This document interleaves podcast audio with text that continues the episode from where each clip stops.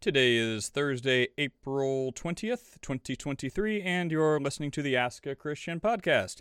I'm your host, Nate. Nate is not a Calvinist. I'm not a Calvinist. I'm not a Calvinist. No matter how much Chris wants to uh, adopt me or kidnap me into Calvinism, uh, I mean that's like saying, "Oh, you believe Jesus is uh, Jesus is the way to heaven? Congratulations, you're a Calvinist."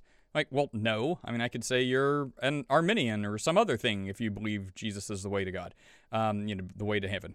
Uh, anyways, so Nate is not a Calvinist. I may occasionally agree with some stuff a Calvinist says. Um, anyway, so we, we talk about that and how he's trying to force me into Calvinism. Um, anyway, then we talk about universalism. What do we think about universalism? Listen and find out. Then we talk about annihilationism in hell. Is hell literal? Is it forever? What is it like? Is it metaphorical? Um, spoiler, literal, forever, hot. Don't go there. Uh, then we talk about sola scriptura. Uh, should one believe the Bible only and the different, uh, you know, differences of, of sola scriptura? Um, I believe sola scriptura. Read the Bible. There you go. Others will interpret so, uh, you know, sola scriptura as well the Bible, but all this extra stuff that tells you how to read the Bible. I don't I don't think that. I think we need God and God alone will lead us into truth and understanding. If we end up in like cult territory, um, then I think more than someone just innocently reading the Bible and being like, "Oh, now I'm a heretic. Look at all this ungodly stuff I believe." It's because they have they want to justify their sin. They have an agenda. They want to twist Scripture to do that. Um, I think that is much more likely than someone innocently reading the Scripture with the purest of intentions and being horribly led astray by it because they don't know how to read a book. It's usually because someone's like, "Ah, oh, I'm a dude who likes dudes. I want to be a pastor. How can I do this?" And it's like, "Ooh, okay. Well, I'm going to do some biblical gymnastics and make that okay." they didn't innocently get led to that conclusion. They had something they were doing that they didn't want to give up, and they twisted the Bible to justify that. That is much more likely uh, than, well, I read the Bible and it says, you know, homosexuality is a sin, so uh, I'm just going to be a gay pastor now. They're like, well, it's actually not a sin because I, I don't even know how they justify it. I, I guess something about love. Um, or they get the Queen James Bible. Um, Google that one. Don't read it. just well, I mean, I guess you can read it. It just takes all the stuff about homosexuality and LGBTQIA plus community. Peace be upon them. So it just omits all of that stuff. Um, anyway, so maybe maybe that's the answer. Maybe I just answered my own question. Anyway, uh, you know, love as far as you know, we shouldn't hate people, um, even if they're you know uh, dastardly heretics. Uh, we should still love them with the love that God loves has for humanity. Um, we shouldn't yell and scream and stuff like that at them. We should warn them with the love of Christ. Hey, these are sins. This is what the Bible says about these sins. One sin is not, uh, you know, it's all sin. If you do one one little bitty sin or you know a thousand big sins, sin is sin. Doesn't mean telling a white lie is the same as eating people's faces, but uh, they are both still sins. So they're the same in falling short of God's standard, even though one may fall way, way, way shorter of God's standard than a little white lie. Um, they will both put you in the same eternal separation from God. So, um, being unrepentant about it. Let's see. Uh, what else? Uh, my dog's not sitting on my lap eating my microphone today, so uh, that's good. You get to hear my my voice all crystal clear. Um, check out the Ask a Christian book. The link is in the description uh, to Amazon. You can buy that, or if you have Kindle Unlimited, you can read it for free and uh, that gives more insight into what we do and why we do it and why I we constantly abuse ourselves with people and fighting against God, um, and sharing our faith and the hope we have and why we have it. You can check out the Ask a Christian store and get some merchandise, some T-shirts, coffee mugs, whatever that will uh, facilitate conversations about the hope you have and why you have it. Uh, psst, it's Jesus. Um, anyways, and the reasons behind that. And you can just support this podcast by donating. Uh, our PayPal link is in the podcast description. So, uh, help an internet podcast out and help us continue to talk about God with people who don't really like God um, or lack a belief in God or gods. Until next time, friends, take care. Switch pictures up a little bit to, to make it a little like people were complaining about the old picture and they said I needed a new one, so I switched it up a bit. The uh, I just like to just call out a thank you for. I feel honored to join your house. It's good for you to be consorting with us inequitable den of thieves type. So uh, thank you very much. I will continue to be play my part as the uh, token atheist.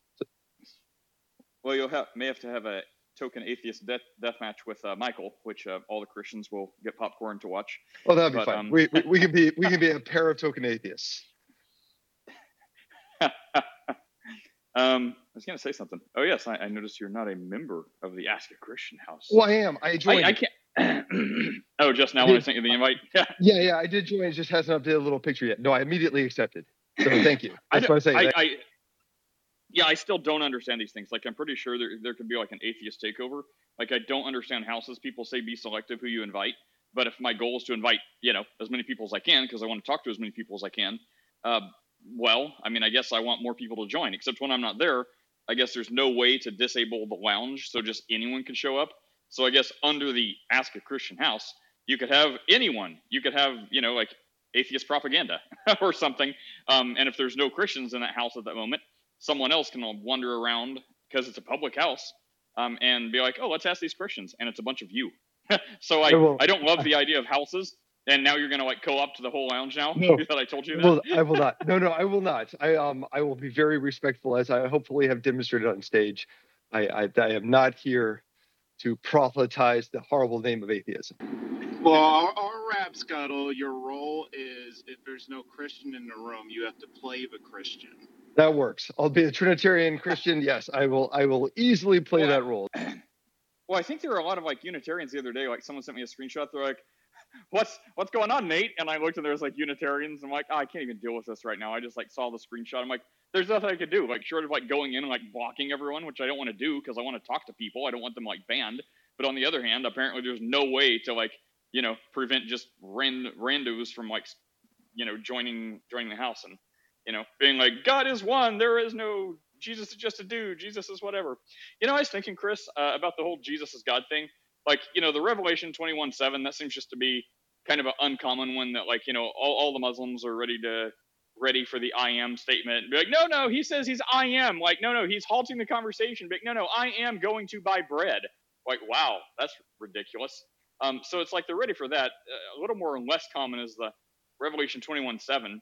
But I thought, you know, may, I mean, why, why be like, yeah, I guess you're a goat. Sorry, bro. But, um, is that a sheep or a goat? Because it's like, you know, the whole like, my sheep hear my voice. I'm like, I'm like, look, maybe that, maybe that's the step of faith people are talking about. Like, you know, Jesus walks up to the line. Um, you know, if you want to be as uncharitable as possible and can't immediately see that Jesus is like, yes, I will be your God but assuming that's that's too ambiguous, and you want to say Jesus, you know, walks up to the line but never actually declares he's God, which he does, but for the the, the cynical and skeptics among you know the non-Christian people, um, it's like, well, he never actually says he's God. Well, I mean, even if we're playing on that playing field, which is a, a stupid playing field, but if we're playing on that playing field, well, Jesus walks you up to the line just like the parables, where he says some people are supposed to get these parables, other people aren't. So it's like if Jesus walks up there, tell us, are you God? And he's like, oh, it is how you say it is. Like clearly, uh, uh, that's a, just an example. That's not in the Bible. But stuff like that, it's like clearly he's saying he's God without saying, I am God, I am God. Um, so it's like maybe that's where the sheep are supposed to take that faith and be like, I see this. It's so clear. This makes perfect sense. I hear my shepherd's voice, just like he says we will. Um, you know, he's the shepherd, his sheep hear his voice. So maybe I'm a sheep. Maybe I hear his voice. That's why it's so easy to see this obvious conclusion that he's saying I am God. Um, and if you don't see that, if you're like, no, no, I have to have him say, you know, he is God in perfect English or perfect Arabic four times, five times, six times. And if he doesn't do that, see, he's not God. Ah, ha, ha. Well, I mean, I guess instead of trying to prove he's God to you, I guess you're just a goat, bro. I, for one, enjoy our new Nate Calvinist overlord. No, Chris. wait, who's the over? Wait, wait, wait. Who's the? Thy will be done. I mean, the overlord part I can get behind. The Calvinist thing. It's like Chris, as as much as I try to like make peace with your people and do the compatibilism thing, then you're like, no, he's a Calvinist now. You've crossed over. Is, we have cookies. I will send them in the mail to you. Know how I know Calvinism is a cult? I'm just talking about Muslims. You're like, no, now you're a Calvinist. So I got a question. Like this came up yesterday. This this is a question. Would it be a problem? Is universalism an actual problem?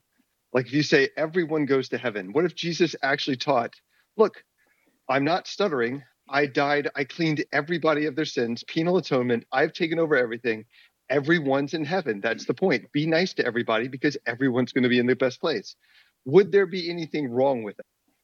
Well, if he said that, then I mean, if that was in in the Bible, like if Jesus said that, then I guess that's the way it is, and everyone goes to heaven. I mean, the only problem with that is, you know, if everything you said was true, well, then sure, we'd have a bunch of universalist Christians. I'd be one. Um, the only problem is, you know, the Bible doesn't say that, and it says quite the contrary. So, in in, in your scenario, th- that's fine. Um, in the real world, though, th- that's just you know not what he said or taught. Um, so so Scripture is is the problem.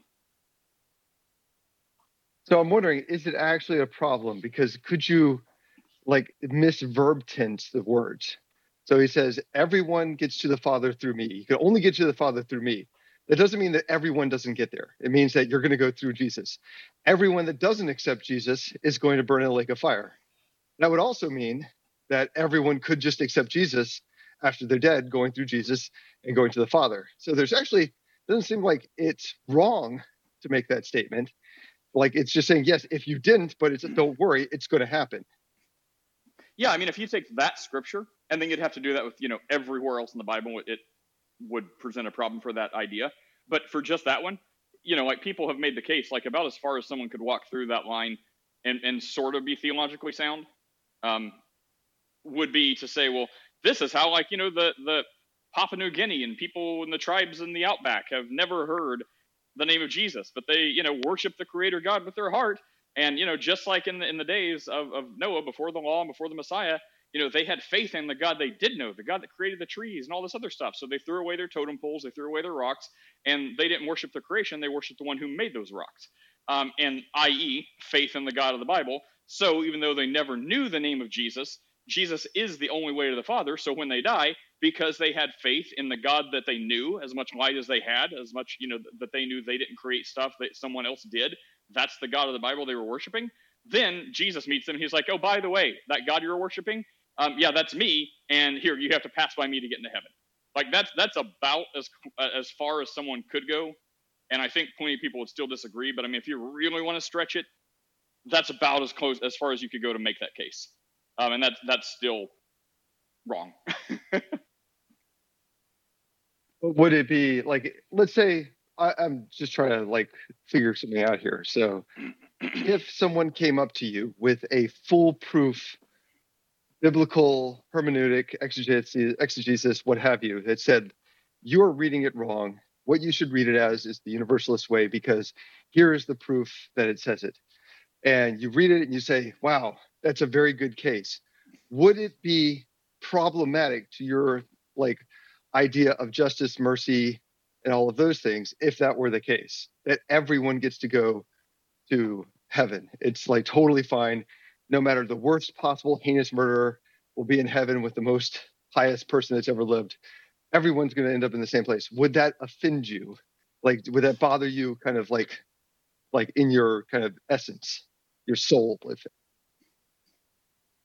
Oh, I'm, I hate to do this. Uh, does anyone else want to respond? I was actually trying to answer a text from my wife, and I did not Oh, catch all sorry. of it. no problem Uh, I Apparently, I can't multitask well. I, I think the only people it'd be an issue for is the ones I call uh, Calvinist squared, which I don't include Chris in this group, but it's the people who on here are like so into Calvinism, it seems like they enjoy the idea that atheists are going to hell.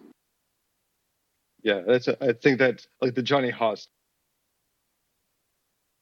I mean, I don't know if Johnny enjoys the idea of atheists going to hell. I think oh he said explicitly he does he's he's actually Oh. called it out that he celebrates that yes he he's overjoyed and celebrates the fact that people that he knew and was friends with in life are now burning in hell in eternal suffering and that he's overjoyed by that so he's explicitly hmm.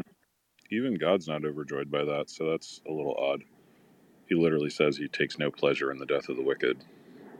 So johnny does I mean, yeah, I'd probably vehemently disagree with that point, you know.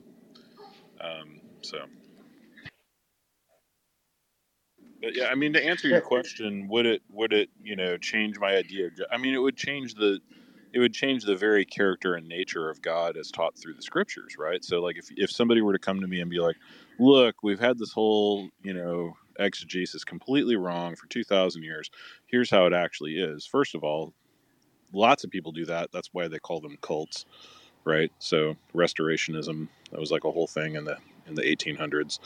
You know, all the churches are corrupt. No one's right. Here's this new thing. We're we're reading it this way.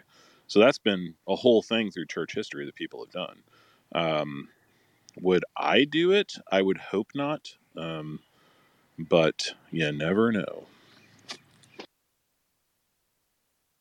And so, so Chris, how do you interpret the second judgment in Revelation? Does that provide an opportunity for those who are in hell at that time to come around and accept Jesus? Not as far as I just happened to read that this morning, so no, not as far as I read it. I mean, you know, I think it's fairly clear in terms of what God means by regeneration and how that works. Um, you know that there are you know it says in hebrews there's appointed unto man once to die and then comes the judgment. You know doesn't doesn't seem like it's appointed unto man once to die and then he gets another shot at it.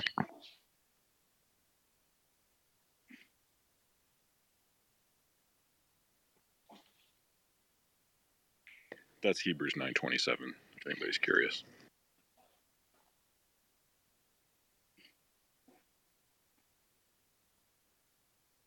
And re- related to that one, it talks about annihilation at the end of Revelation. Um, do you interpret that as like those in hell just don't exist anymore, or hell does continue on?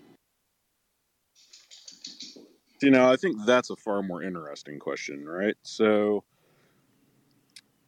there are christians who believe in what's called annihilationism that at the second Jehovah's judgment Witnesses or um, Christians? no, but like uh, you know, he's come out now. Brian Dempsey is an annihilationist, so you know, I would consider Brian Dempsey a good brother. I think he's mistaken. I think his exegesis sucks, but you know, that's an argument that he and I are going to have to have. But um, Ooh, have it. you know. That'll be fun. oh no, that's going. to You know, that's going to be like a four-hour slog fest, right? I'll just hit record and walk away. Yeah, exactly. So, anyway, and I'm not fully qualified to have that discussion with him because he's just read 17 books about it, and I have read exactly zero about it. You've So- read the Bible. Yeah, I've re- I guess I've read one. Yeah, so I mean, as Ken Ham would say, I have a book. Ahem. yeah, there's Don't know a if book that about helps or that. hinders your case.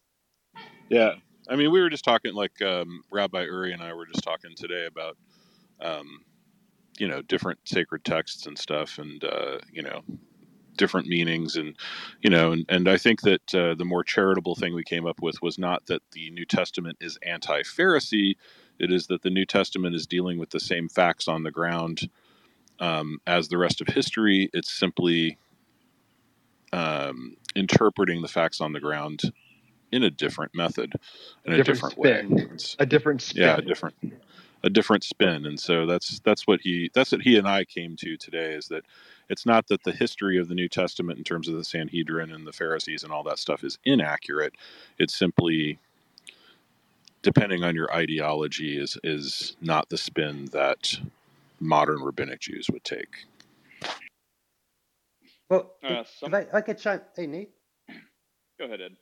Hey, oh, if I could chime in, I, in regard to uh, Hades and death being cast into the lake of fire, I, I don't think we are to understand the lake of fire as annihilating anything because, for example, before the messianic reign of Christ, the um, the beast and the false prophet are cast into um, the lake of fire. Then we see that they're still there after a thousand years. They're still there because the, the text indicates uh, when the um, all those that were not written in the whose names were not written in the Lamb's book of life, they're cast into lake of fire, and it says where the beast and the false prophet are. So after a thousand years of being burned and tormented in the lake of fire, they're still there. So, uh, and we also read about the smoke of their torment goes up forever and ever. They're always being tormented for all of eternity. So, the idea of annihilationism is is not biblical. And there's other But, but we're talking about well. after that, though. But we're talking about after that, though. So after You know- you know, 1,000 a- Well, after that, I'm going to bow out because I- I'm not enough of the conversation. But I mean, after that, it's like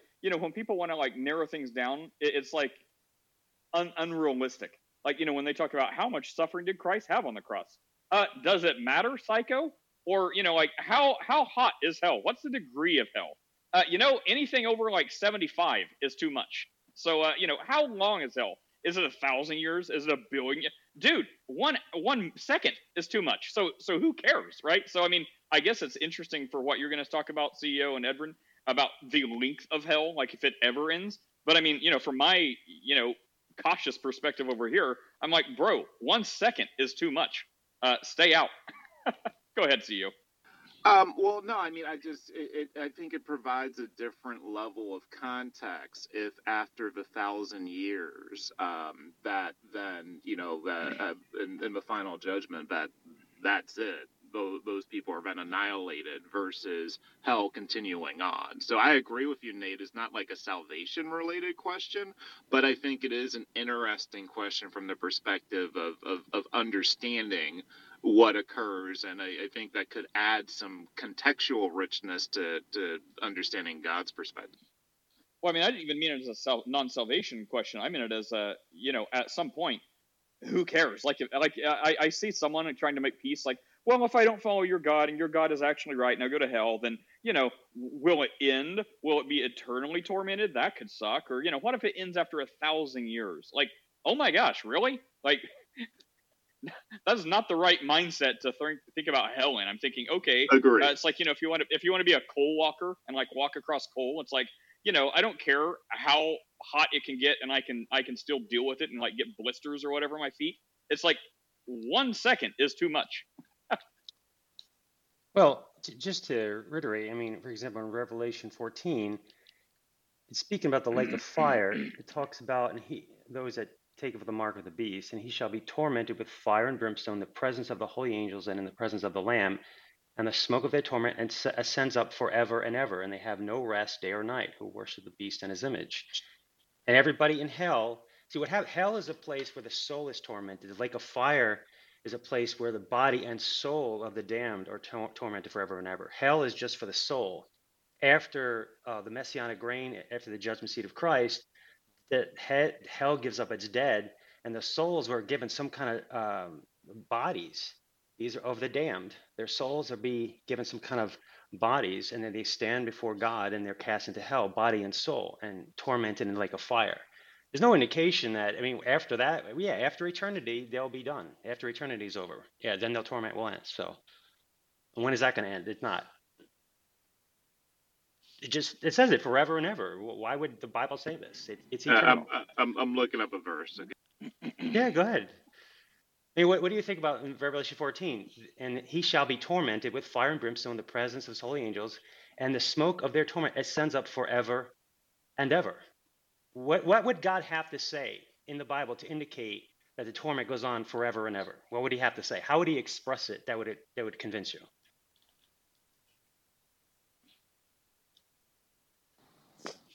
Yeah, I'm pretty convinced.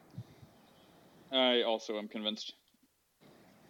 I mean, I, you know, the thing about annihilation is not that you know there's not eternal conscious torment it's that the soul you know the the the damned at the great white throne would just be zapped out of existence. I just don't see anywhere in the text that says that. And so I'm going to have to Dempsey sent me a few books. I'm going to have to to read up on it a bit. I mean, there are famous Christian theologians who held this view. Um, John Stott, for one of them, who's a more modern theologian. Um, you know, so and there were some ancient church fathers that held this view as well. Um, I've just never put that much thought into it, to be honest with you. I mean, at first thought, it just kind of makes me.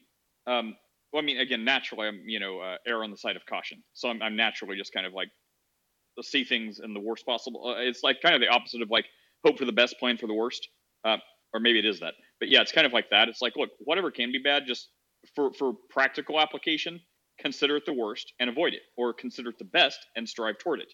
Uh, maybe that's just a philosophical bent but that's kind of how I am. But whenever it comes to it comes to annihilationism, like because I mean, you know, if the Bible, if if someone could read the Bible, like most of us, and it's just like, oh, clearly it's ambiguous, or you know, clearly it, it you know, it's very easy to read annihilationism into it. I'd be like, okay, that's fair.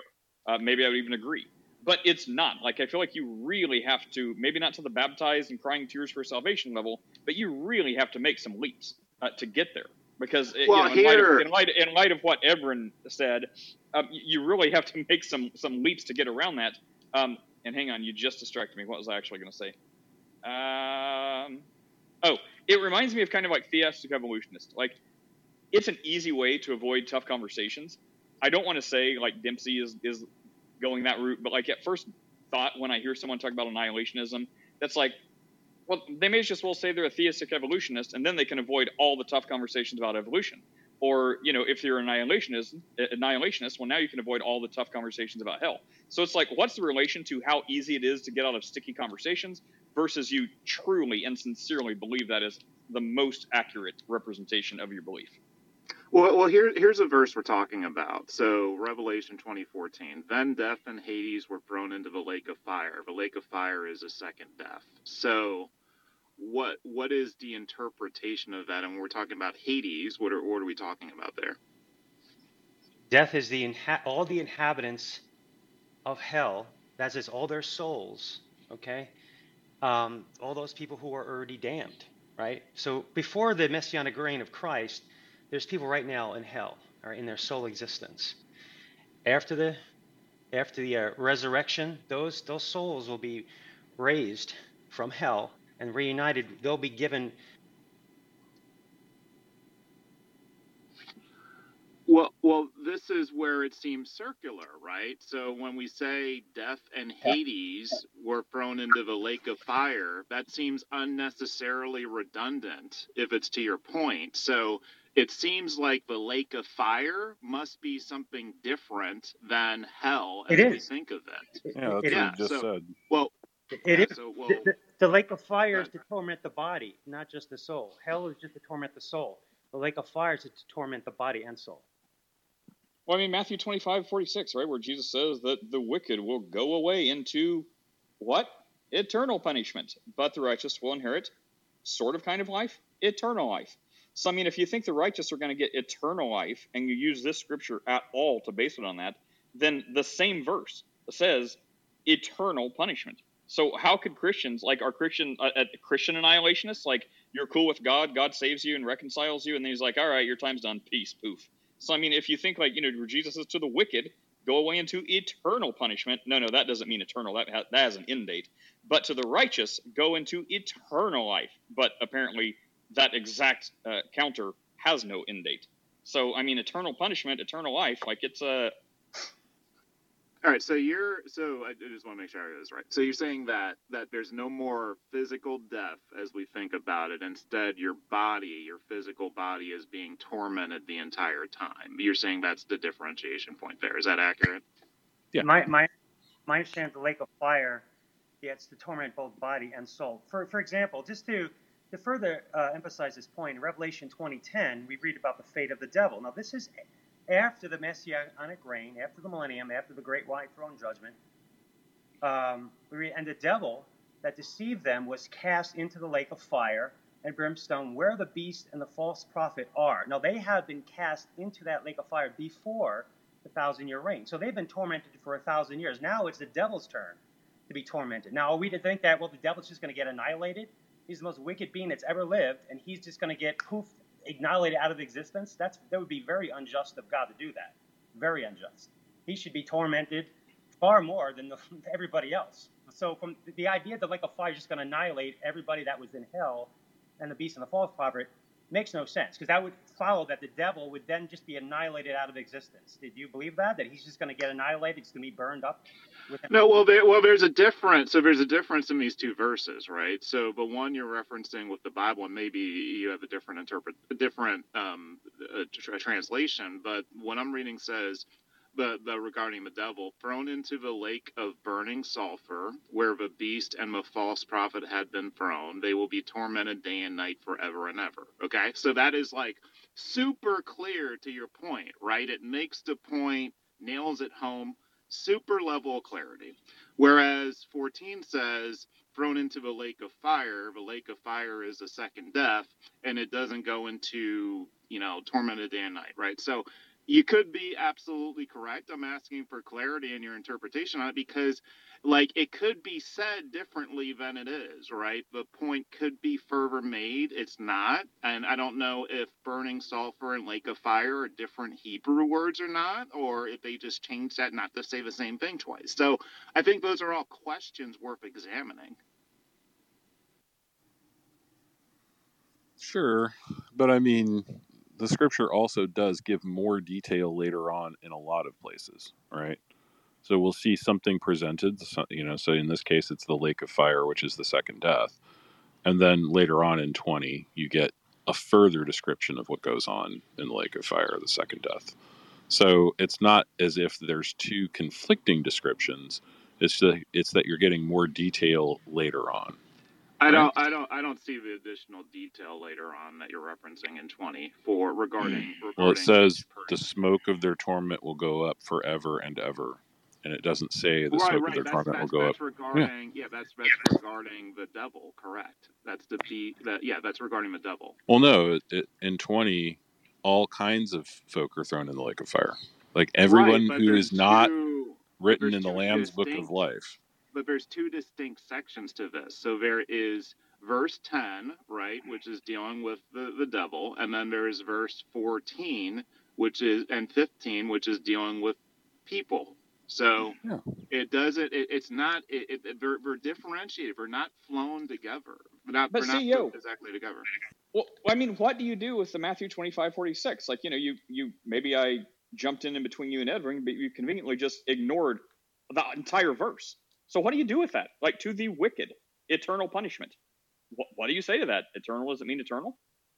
No, no, no. I'm I'm I'm with you. I understand. I'm just trying to to understand it within Revelation and the why behind the writing. So I get you. It's a it's a great point. I'm I'm just trying to understand it within the context of Revelation. Well, that's like the context of the totality of Scripture, though. Like that's like if you just read John 17, it'll be like, oh, to those who believe, they're not condemned. It's like, oh, so all you got to do is believe in Jesus and you're not condemned? Wonderful. No, no, no, I get it. Well, ah, yeah, that's a, that, that, that, hey, it's a, yeah. I'm just going to do this when you interrupt me. Ah. But when you read the rest of the scripture that says, you know, it's not enough to believe, the demons believe and they tremble. So it's like, just like your revelation conundrum, like you got to reconcile that with the totality of scripture and now you'll say I know I was doing that anyway. But I want, I mean, it's the same the same point we talk about with other things too. It's like you can't just take like understand the context of that in Revelation these verses. Well, understand the context of the whole Scripture. Well, I, I, guess in, in terms of my expectations looking at things. So, yes, verse of Matthew says what it says. I understand.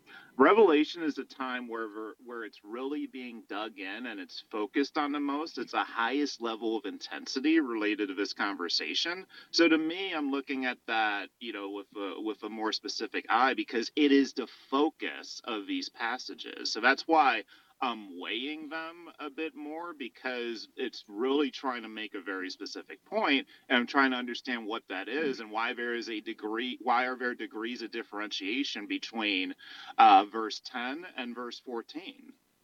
Well, maybe Pastor Sean has something he was trying to unmute a minute ago. Or you know, Sean. I was thinking oh, those oh, of us okay. who those of us who are, are on the right side of eternity know that lake of fire will not be our prison. Hell is a holding cell. The lake of uh, fire, the lake of fire is the actual prison of eternal punishment. And and it, and it's maximum prison. You ain't getting out. it's a it's a lifetime sentence. But think about it. It's the most horrific sentence you could ever have you are separated from God forever. No, eternal punishment is something that we, we take a look at and we say, okay, God is a God of grace, but He is also a God of judgment and holiness and righteousness. And the thing about it is, when we come about the idea of thinking that we and oh, forgive me, I did not, I did not greet the, room. Forgive me, uh, uh, God bless you all. Good morning. When we think about the the reality of eternal punishment, it should it should set off something in our hearts and minds that would say, I won't go there. Totally separated from God. We think about the eternal punishment of those who do not believe. Because the Bible declares that judgment starts in the house of God. And if it starts with us, what it, what does that say to those who, who do not believe? Period. Then you think about the final finality of eternal judgment. And then you think about the finality of eternal paradise always in the presence of God versus never in the presence of God. You grace is over. You got to think about those, put those mindsets together and think, what do I want to do? Am I going do I want to be without God for eternity? That means forever, ever. Forever, ever, forever, ever.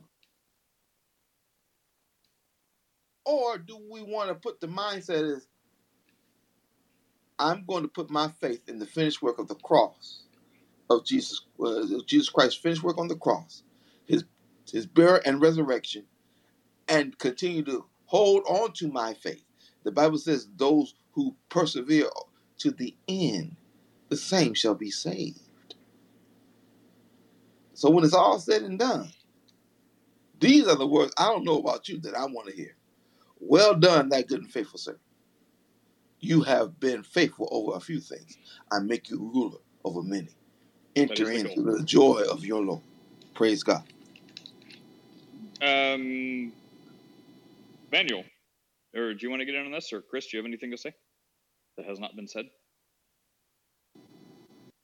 I just have one final point on the topic, and then I'll shut up. Um, sure. So the my understanding is that the word that's translated to eternal is uh, aion, A I O N I O N, mm-hmm. and that this word typically refers to an age or an eon or a specific period of time. Right. So we've, we've had this discussion with Antinous, who's a native Greek speaker, and he says all of that is made up that it's completely false, okay. that none of it means anything, and that anyone making that argument clearly knows nothing about Greek and is making things up. Like that's okay. that's exactly what he said. He put the whole argument to rest. I know that Oliver is big. Um, Oliver Richardson is big on this point, and Antinous just nuked him from outer space because he just read the entire Greek passage and was like, and he had never read it before, and he's like, it means forever. This is literally our word for forever. It's not an age. Oh, Chris, just to chime in in connection to that, that same word that that's when it says that uh, smoke of the atonement goes up forever and ever, eon. It's that same word is used to describe the eternity of God, that He shall reign forever and ever. It's the same word, and it's also so. Do, are we to say that there's a limit to God's reign? That at some point it's going to come to an end? No, definitely not. I mean, so so one of the things that happens with translation is that you said you had one more point. oh, okay. Sorry. Well, I, prom- I, I promise I'll his name. One of the things that happens with mm-hmm. translation with a word like this is is sometimes it's the closest you can get to a term, right? And so sometimes it's getting stretched one way, and then in other times it's not supposed to be stretched the same way. So that happens sometimes when you're just translating things. This is why people in foreign countries often struggle with English because of like how we stretch words so many different ways. And the words aren't always meant to be stretched that way. So that is what occurs sometimes with translation. That's but totally in this case, true. we'd be stretching we would be stretching Greek, not English, and Greek is not as easily stretchable, like at all, as English. Right. Greek is very specific, and native Greek speakers say that this is specifically their words only for eternity. Like they don't use it in any other sense. Uh, At, well, ever. Mr. Shadow, the Shadow, the Shadow. What's up? Are you speaking, Mr. Daily Shadow? Hey, what's going on? Just what's uh, getting in here. I was, was seeing what the conversation was about. Whatever you want it to be. We're looking for a new topic. I have thoughts. Who has thoughts? I think Michael. Oh, sure. Uh, well, Daly, did you have a question or anything first, or No, you can you can get us started. what's your thought, Michael? Tell me all your thoughts on God. So, so first of all, I can't wait to hear the fallout over your over your PTR. I think it's hysterical. Um, and uh, uh, yeah, issues around eschatology are some of my favorite conversations to listen to other Christians talk about. Um, I just sit here with my bag of popcorn. Um, and it's interesting. So, a couple of other people who had a different take on it uh, are a couple of guys named uh, Charles Taze Russell and James Rutherford. They founded this little thing called the Watchtower uh, Bible and Tract Society, otherwise known as the Jehovah's Witnesses. Um, and uh, it's it's funny because they, they what what they do. th- Here's how they reconcile it. What they say is, uh, they reference the I forget the verse now where there's a Bible talks about Gehenna, and that's what they use to rationalize. So oh, so basically, they're not really talking about a lake of fire. What Gehenna is is just the place where your body goes, because that's what they used to do with bodies before there were burial places. They just chucked them in the fire pits outside, and they used and they used you know brimstone and stuff like that to keep them burning. So that's how they reconcile that. And then when when I asked them years and years and years ago when I was doing a Bible study with them about well what is what about where the Bible talks about eternal like you know like you know t- forever and how they reconcile that is well so because Jehovah's Witnesses are are, annihil- are annihilationists as well. And so what they say is it, it is it is forever torment. The the punishment is you're you're separated from God forever, and you're gone. So that's the punishment. You, it's not conscious because, of course, uh, the Bible also says the dead are conscious of nothing. Um, but it's just it, that's the punishment. That's how they reconcile it, and it's it, it's a it's a lovely bit of gymnastics that they do. It's it's really funny. Um, but uh, yeah. Good Morning, everybody. Good morning, Michael. Hey, Michael. Uh, so, yeah, so Daily, anything now about that or anything else? Wonderful, wonderful. Anyone else down there? Questions, comment? What's going on in chat? Edwin, what's up? Oh, I just just wanted to cite the, the text that I was alluding to. Actually, it's worded a little differently. Uh, Revelation 15:7, and one of the four beasts gave on unto the seven angels seven golden vials full of the wrath of God, who lives forever and ever. The word "ever" there is beyond. Eon, eon. It's just an expression to refer to eternity in the uh, Bible. All right. Well, I guess let the hell conversation continue. All right, CEO. What else you got? This is the topic of the day, I guess. Uh, well, since opening, um, I've asked ChatGPT. Except now you're roboting. You're roboting. Always eternal. Nope. Said This is uh, nope. CEO, this is this is God telling you that um he's done with this topic too. You're roboting really bad. Um, let us know if you have a better signal. I heard you say Chat GPT says hell isn't forever, but I just asked it and it says it is. So clearly, it's uh, pitting Christians against each against each other. Okay, how is this now? Uh, I heard that. Okay, great. All right, so yeah, I did ask Chat GPT about the, the term aion and always translate to eternal, and it said it doesn't. It said the same thing about based on how it's being used, the context can change. So sometimes it can mean eternal, everlasting. Sometimes it can pertain to an age or be age long, and it just depends on which the context it's used. So as I said, it is a word that is stretches. I mean, the root because Yeah, the root of the word CEO again. The root of a in word this is particular context, but- that's a lie. Chris, I'm Chris. just saying, in this particular context, that is not true. Okay, that, that could be fine.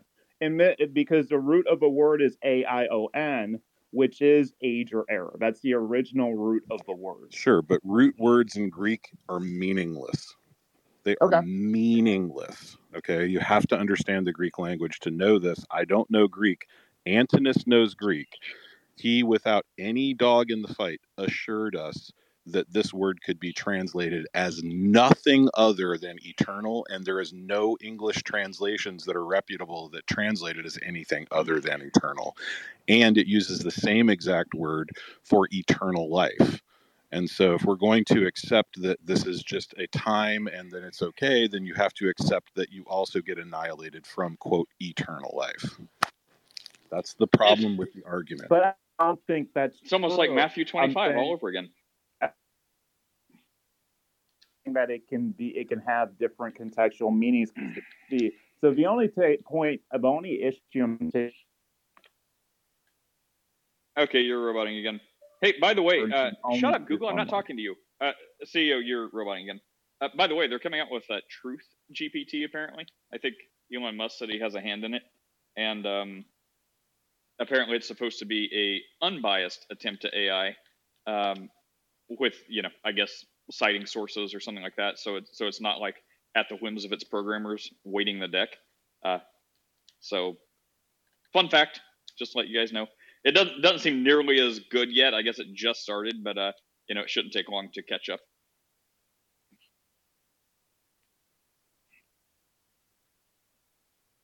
All right, Michael. Any other thoughts?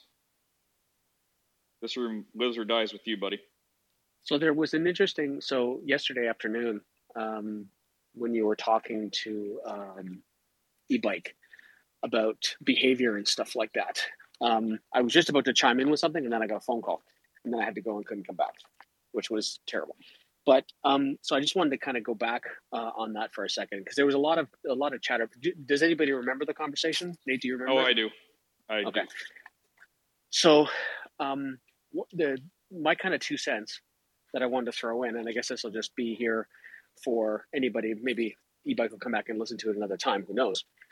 Um, is when it comes to, um, you know, like responding to people and things like that. What I was going to say yesterday was uh, two things. First, is we're we're power we're completely powerless to control what people say to us, right? So I could go off on a tirade right now, and it would take you know Nate, it would take you a you know a few seconds ago. Ah, what's wrong with Michael? Mute me and kick me or something like that. But I could go off on some crazy tirade, and there'd be nothing you could do about it. I could say whatever I wanted. Um, so we're powerless in that way. But where where we retain all the power is how we react to something, right? So and, and I this is something that I use every day because there are people who kind of go up one side of me and down the other when I'm trying to talk to them about stuff, and, and there's nothing I can do about it, right? So that that's one thing, and the second thing is I think I think this is something that should be important, uh, especially to uh, to Christians, is how it kind of speaks to uh, in, how you're dealing with people should should should be linked, I think, to your integrity. And integrity is a funny thing because no one can take that from you. You have to give it away. And so I, I think when you're when you're talking to people and interacting with people, I think that that's something should be that should be at least forefront in your thoughts. I completely agree. Um, not just for Christians, but you know, everyone wants to espouse that, you know, integrity is their goal. So yeah, I, I agree. And I guess everyone does because no one's challenging you. Yeah, I, I, I agree as well. I mean, I, I like e-bike, but like sometimes he is clearly responding out of his flesh. So I I, I, I don't think we can ever rule.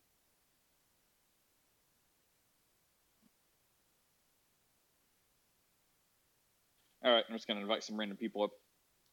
Or what about chat? Is anything going on over there, Steph? My tile job is getting done. It's looking real good. What kind of tiles did you go with? Did you go with like a like a subway kind of tile, or what was the cider? This is flooring tile, so they're huge. Oh, flooring. eight- Never mind. you know, they're 18 by 36 tiles. They're really big. Oh, so you need like And- so you need like four. yeah, your whole area. it's like 300 square feet, but yeah, it's like it was. I was shocked at how few boxes there were. I was like, oh, I guess that's 300 square feet of it. But um, Should have got subway tile for your floor. That'd be fun. That would be fun. It'd be hard to clean.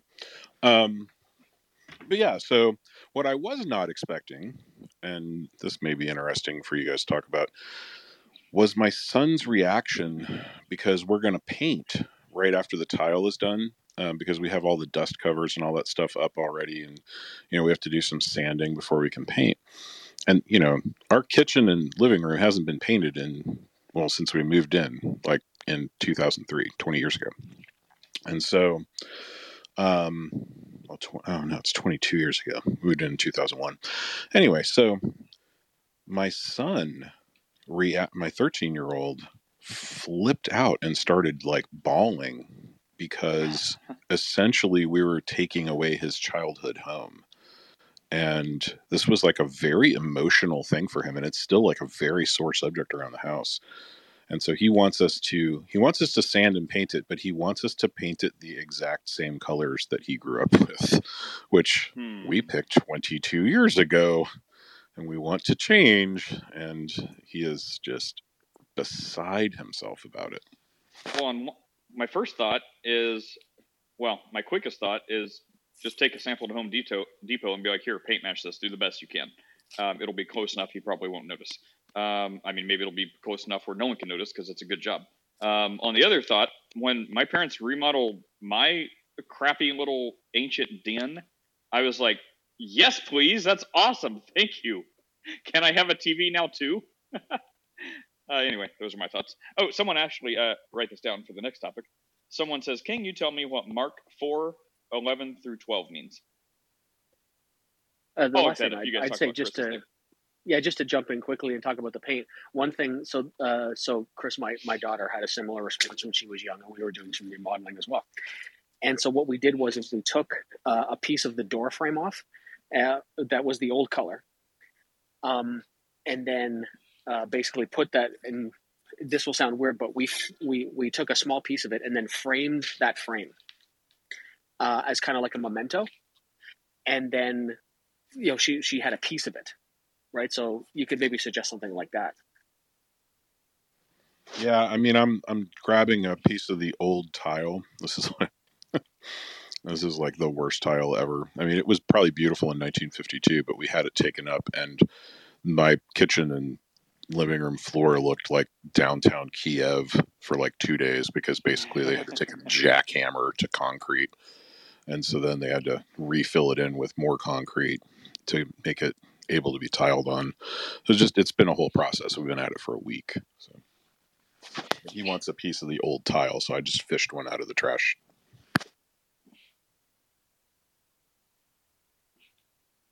Okay, yeah. So Mark uh, 4, 11, and 12. I love this. There's there's another, uh, this talks about it again in another gospel. Could someone help me find that? Because I, I like it. It goes into more detail there. So, first of all, what does Mark 4, 11 through 12 mean? Well, if you read the, the same account uh, in the other gospel somewhere, unless this is just a w- translation I'm not familiar with, which it's ESV, I think, so I, I am. But it explains this further. So, uh, backing up to the to the section, it says the purpose of the parables is when uh, he was alone, those around him asked about the parables. And he said to them, To you it has been given the secret of the kingdom of God, but for those outside, everything um, is in parables. So, and this is to fulfill something in Isaiah, Isaiah 40 or something in Isaiah, where he quotes us and he says, So they may indeed see but not perceive, and they may indeed hear but not understand, lest they should turn to be forgiven. And uh, the the way the translation I'm familiar with says like you know they have seeing uh, yet they like having eyes they don't see and having ears they don't hear. And he says uh, don't you understand this parable? And he's quoting isaiah. So i think this is also said in another gospel. And basically the disciples say why do you talk in parables? Like why don't you just speak plainly which is what we actually tar- started at the very, very beginning of this room today about um, was because you know jesus says he's the good shepherd and his sheep hear his voice so one and he says it's- god's good pleasure to talk to people in, in like parables and these riddles. So those who like have this soft heart and this bent toward God and they're seeking God and have an open heart, um, they're going to get the parables. They're going to know uh, what it means by them. And he says this is God's good pleasure. So he doesn't explain the mind of God. He doesn't say why this is the way God wants it. He just says this is the will of God. And you know, it's like so people will come as like little children. It doesn't mean like you know dumb blind faith people, but I mean it means this like open you know amount of faith that's open like I don't know, sincere seeking without like trying to rationalize and question every single thing. Like, but why? But why? But why? Which I guess is kind of a bad characteristic of children. But anyway, I, I love that question and thank you for it. And I hope that helps. And if someone else can tell me, I, I think in another gospel, it's explained more how I am. Um, and I would say that would be the best answer to get context. But yeah, that's why. So instead of like people when they say, "Show me where Jesus says he's God," you know, 40 times, I want to see where Jesus says the words, "I am God." It like I always think of this of this part of the parables because Jesus is like, "Look, my sheep know my voice." So when Jesus says, "I am," before Abraham was, "I am." If you've seen me, you've seen the Father. I and the Father are one. His sheep, I guess, uh, hear that voice and they know that Jesus is God. Uh, Jesus and the Father are one. The Father, Son, Holy Spirit, like Jesus is God. Um, but those who need it spelled out and Jesus to say he's God, like as if he doesn't already, and say, I am God in perfect, like, you know, whatever language they want it done in, um, those people are not the sheep. They're clearly not hearing the shepherd's voice. And those are the ones that, for whatever reason, are supposed to miss the parable. Who would like to add to that? Chris? I just enjoy our new Calvinist overlord. Oh my gosh! Get out! Who's the new Calvinist, uh, Chris? What, what am I missing He here? tries to say I am. I've said the same thing always. Oh, welcome. But I guess welcome. now he's now he's put on his like he's put on his Calvinist goggles and he's trying to like a- adopt me or kidnap me into Calvinism. Like Uh, Glad you you're joined the already there. side. This- Glad you joined like the light using- side.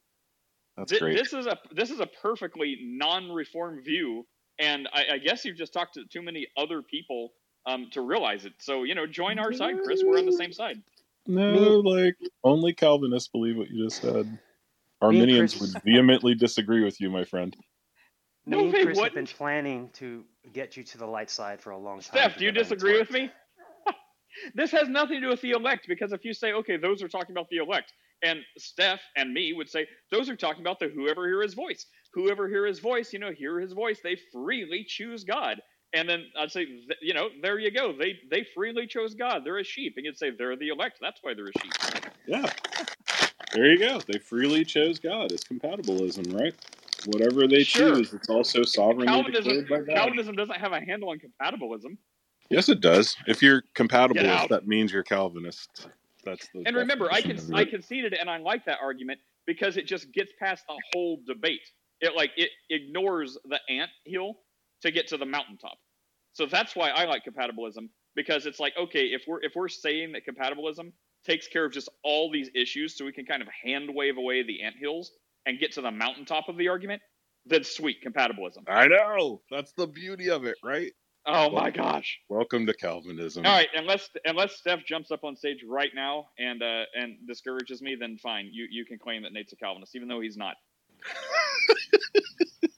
And Oh, she's Nate's a probably jolly good talking about baby blues. Oh my, well, my fate is in the hands of Steph. Steph, you've you've lost one more from your fold. Oh well, because his sheep know his voice. what part of Tulip does Nate affirm? Um, I don't even know Tulip. That's how good of Calvinist I am. What Ju- what is just it? Total depravity, um, uh, unconditional election. Hang on, yeah. Let me see if I get through this. Um, L. Um, okay. Total depravity, unconditional election. L. L. We're gonna skip L for now. Um, irresistible grace and perseverance of the saints. Um, L. L. L. Give me give me a Lim- hint limited? giving it away. Uh, uh, limited atonement.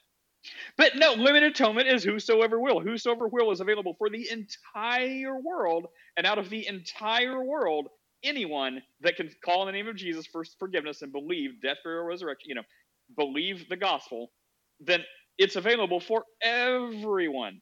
But only those who freely choose are are the you know the atoned ones. I guess you would say limited, you know, elect. Well, everyone except for the ones that the mystery of God has not been revealed to them, i.e., Mark four eleven and twelve.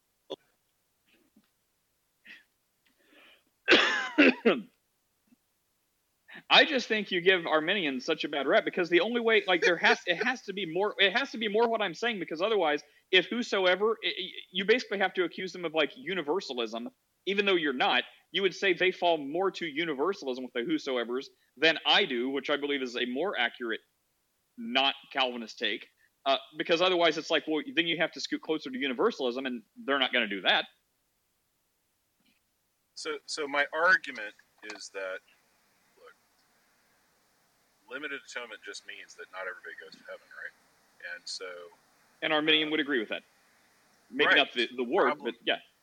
well, but the problem is, is that they're attempting to, you know, construct an idea that's not there in the, in the text, and that's prevenient grace. That that Christ has somehow um, extended this prevenient grace to everybody to allow people with libertarian free will to freely choose God outside of the uh, the, the lens of compatibilism, right? And so that necessity, like taking it to its logical conclusion, libertarian free will will lead to open theism. The thing is, is that most Arminians never take it to their logical conclusion because they stop thinking about it about three steps in. That's, I- that's, that's I heard everything you said, but you did chop out a little. I'm going to say it's because God is not happy with you, Chris. That's true. That's it is God's sovereign decree that I would have cut out there. I think Albedo may have some some li- some light to shed on uh, free will, uh, libertarian free will versus compatibilism. Maybe. What's up, Albedo? Yo, How's it going? What's I on your really- mind today? I really don't have anything yet. I, I- I will say, from my perspective, I think Chris has a bulletproof position here. All right, so the world Yo, is can we we're add you to the number two? Or Are we just making all these compatibilists today? It's amazing. Can Seventh Day Adventists be Calvinists? Is that compatible? Like one doesn't negate the other. Like you could be a Seventh Day Adventist, Cal- or wait, We'll it- no, any or is, or is the well? I'm We're sure not you would. picky. I, I mean, can Michael as can Michael remain an atheist and also be a Calvinist? Like, is that where your your cult is going? So- wait, what? Oop. So most atheists, most atheists, I think, would respect Calvinism more. They would just say that God is an evil God. Not Like Haiti. Haiti says that. Yeah, Haiti just said. Well, Haiti just says the most um, the most consistent is is the idea of Calvinism. It's just that you worship an evil God. I think she said that to me before, which is kind of funny. Hmm. But, yeah. You know, Well, check back in with today. Like, Yeah, atheism is inconsistent with First John four. It says God is love. A Calvinist God could not be loving. See, Mm, well, interesting, interesting, interesting. Because I'm more, I, I am more on the Wesleyan Armini, Arminianism, uh, Arminist type of uh, way. I, I believe.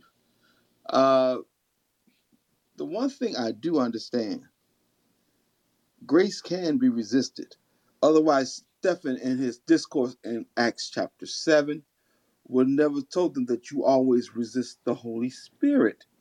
And then we read in, in Hebrews chapter 10 that they do insult to the Spirit of grace, who is the Holy Spirit.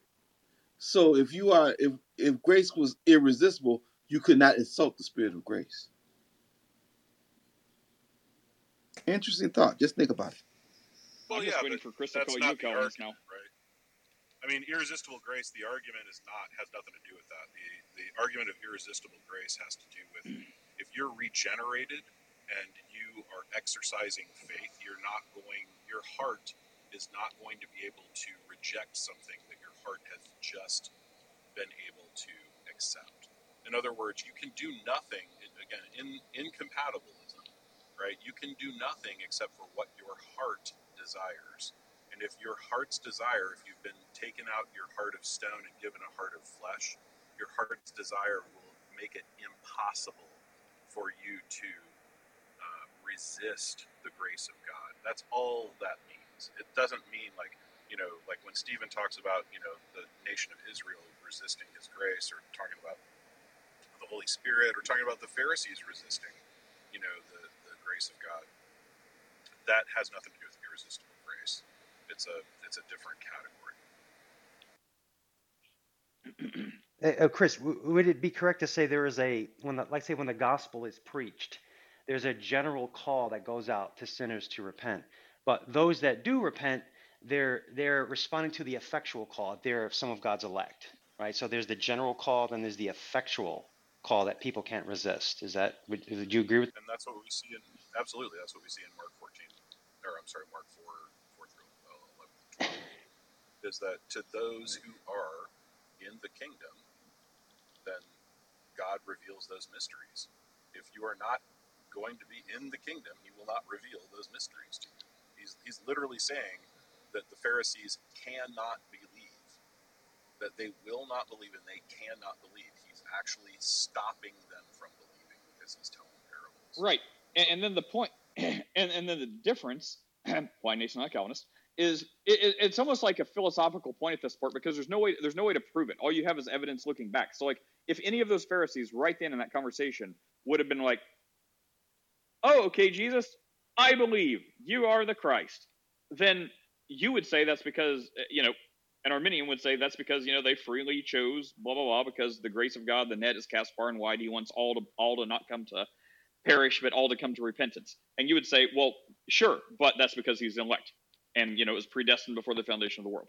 So I mean, all we can do is like armchair quarterback the evidence we see. So if they say, no, no, I do not believe you're the Christ, okay, well you're not the elect, and you didn't freely choose. So I mean, again, both sides end up in the exact same spot. So Yeah, That's a good I point. mean, we would say that. Yeah, we would say that people freely choose. Like Calvinists believe in free choice. That's the thing. Is that we welcome to Arminius. right? Yeah, but we would just say that our free will choices are compatible with the sovereign decrees of God from the foundation of the world. That's that's all. So so that's the difference. And when we say that you can do no other than what your heart desires, that's that's I think true on its face, and I don't think anybody would argue with that. The problem is that if you do take libertarian free will, you are forced to argue with that. And Well, that- maybe it's like, well, maybe well, it's then like there's pra- only a couple of defenses for it, right? Well, maybe its practical application would be a better way to just like have everyone argue from. It's like, okay, look, there is no Calvinist, there is no Arminian, there is, uh, there's people. Okay, people, what do what do you want to do? Like, uh, you know, without using trigger words, like, what do you choose? Like, okay, you exist. What do you? What is going to happen with your existence? And to everyone who's like, oh, I follow Jesus, great. So like, it, there, as long as as long as we just say great, there is no Calvin, there is no Arminian until you say something like you're elect or you've freely chosen. So as long as someone's like, okay, you exist, what's going to happen with your existence? And they say, I reject God, I reject your God. Unfortunate, but I understand. Or you accept God, you you follow God, you recognize Jesus, maybe that's better. You recognize Jesus as your savior, you repent, you're forgiven. Great. So for practical application, as long as someone, you know, rejects or follows Christ, like that's the answer. And we only we only get into like Calvin Arminian depending on how we respond to that. Because if it's just like, oh, you follow Christ, great, thumbs up, buddy, um, and, and that's just it. It only becomes Calvin Arminian when we start talking about how they arrived at that conclusion. Absolutely.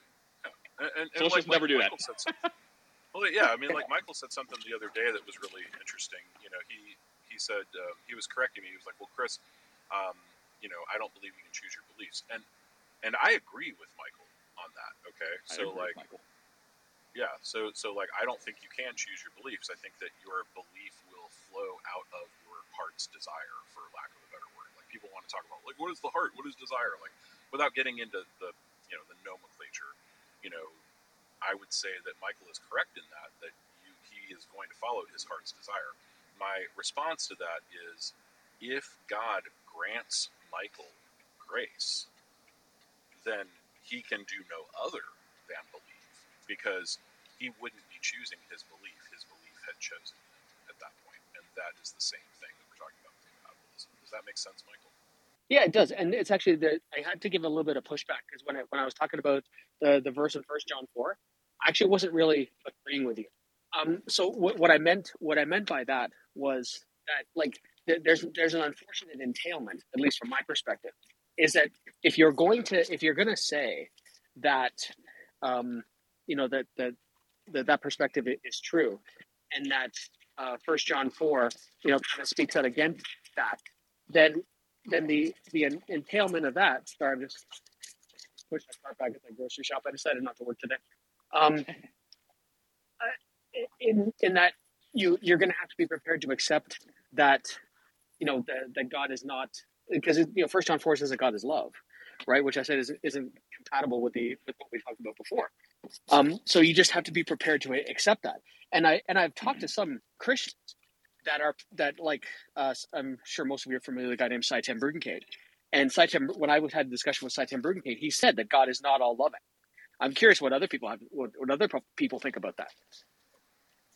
Well, there's two different things, right? So, you know, if we're talking about omnibenevolence, that is not one of the omni attributes that most Christians assign to God, right? The God is all loving with no judgment or wrath, right? Um, I don't think any Christian would take that. Now, in terms of is God love in in the idea of biblical Calvinism? Absolutely. You know, God is love, God is wrath, God is judgment, um, God is you know a whole bunch of attributes. It's not that one attribute is over and against the others. God is equally all of his attributes. Yeah, and, and I've and I've heard I've heard Christians, you know, kind of like to me, like I, I accept that that you know that that's what people believe. It seems to me, again from the outside looking in, a little bit of a tightrope to walk. But I mean, if that's what you believe, that's what you believe. Um, Ethely, Alf, Alf, uh, wow, tongue tied. Alethes, what's up? Hey, what's up? Uh, You just call me Sophia. What's up, Sophia? What's on your mind today? Nothing much. Uh, Do you have a question or comment? Maybe. I just want to listen a little more and then. Sure, sure. If you have something completely different, that's fine. Just let us know. I, I think this is about run its course, right? Has this about run its course? What, Chris? Have you not met? You don't. You don't know Sophia? Uh-uh. What? Oh, okay. What? I- I don't thought think you so. guys knew each other. I'm sorry. I- yeah, Sophia is usually like a mod in one of the atheist rooms. She's real smart. Oh, okay. Well, welcome. Nice to meet you, Smart Sophia. Hello. Let's mix things up and talk about living tears or something something like that. Well, Baptized did one on stage earlier. I mean, Mm, mm, mm. Sophia, Sophia, sure is a pretty name. Miss Sophia, Miss Sophia. Thank you. You're welcome. well, Daly, anything yet, or still listening? Wonderful, wonderful. Oh, now I'm driving. I'm sorry. I wish I could contribute more. I mean, I guess as long as you're not texting and driving. I'm about to walk into church, so I mean, I guess Steph is responsible for me being a Calvinist. yep. Oh well, Steph. See, the, the hilarious bit is like when Malak does his rooms, I'm not allowed on stage, and um, so she translates for me, so I have to back channel Steph, and then she reads my questions to him, and so she. He doesn't allow you on stage? No, he's she's experiencing the same thing right now, which is highly ironic, but it's funny. Isn't isn't sta- isn't a lot of things Steph's fault though? I mean, didn't we establish that before?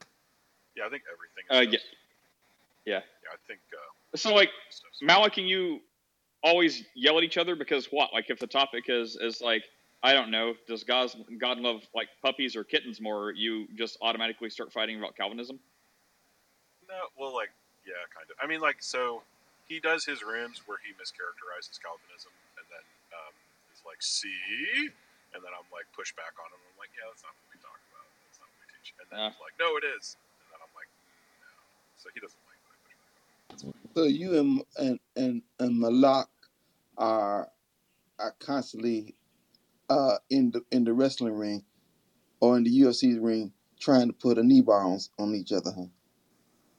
Generally not. I mean, just when he does those rooms. I mean, generally we get along fine. it's just when he does those rooms, he just wants to. I think he does it to tweak me. It may be. Oh, hey, Steph, did you uh, did you check my PTR? Did you see my new puppy I got? I don't think I've talked to you since then.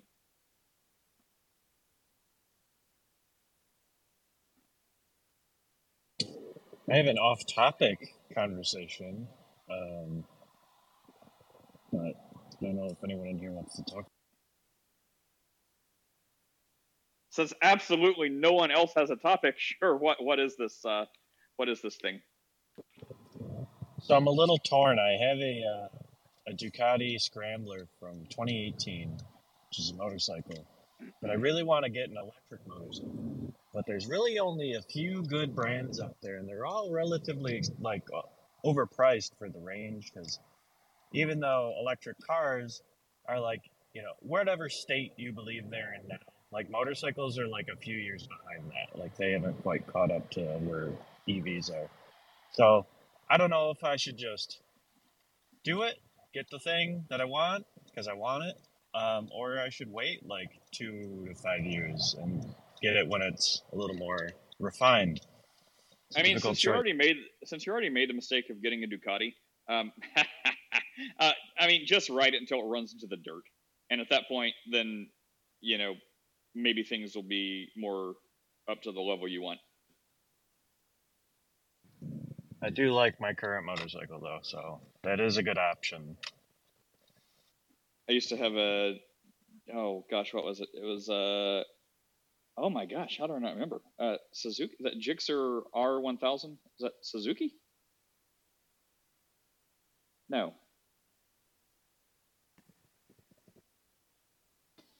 i told you it was Anyway, off whatever. topic though I think it was a yeah. I think I think it was Suzuki. Gosh, how do I not even remember that? Um, I want to say K, but not Kawasaki. I think it's Suzuki. But yeah, the GSX R1000. Like I had that thing like 15 years ago. Oh my gosh, that was my The, the favorite. Stride. You talking about? You thinking about the Stride? The what? Suzuki. No one knows what you're saying. I had one too. A what?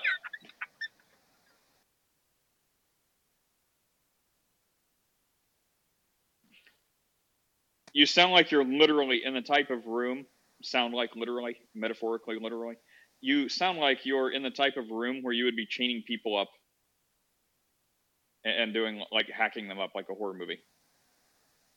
I mean, that is his job. He feeds babies to alligators.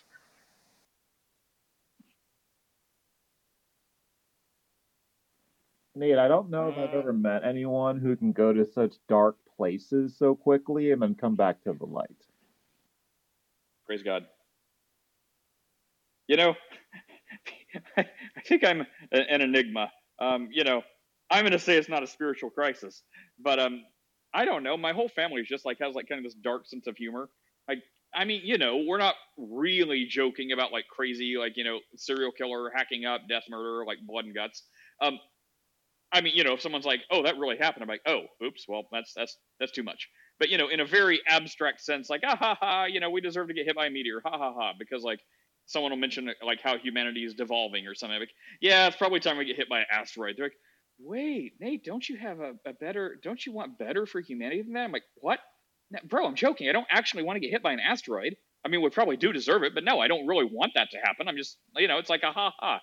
like you shouldn't joke about that. Like out of the abundance of the heart, the mouth speaks. I'm like, oh my gosh. Anyway, so I guess I guess it's just my kind of dark sense of humor. I, I. Snowflake.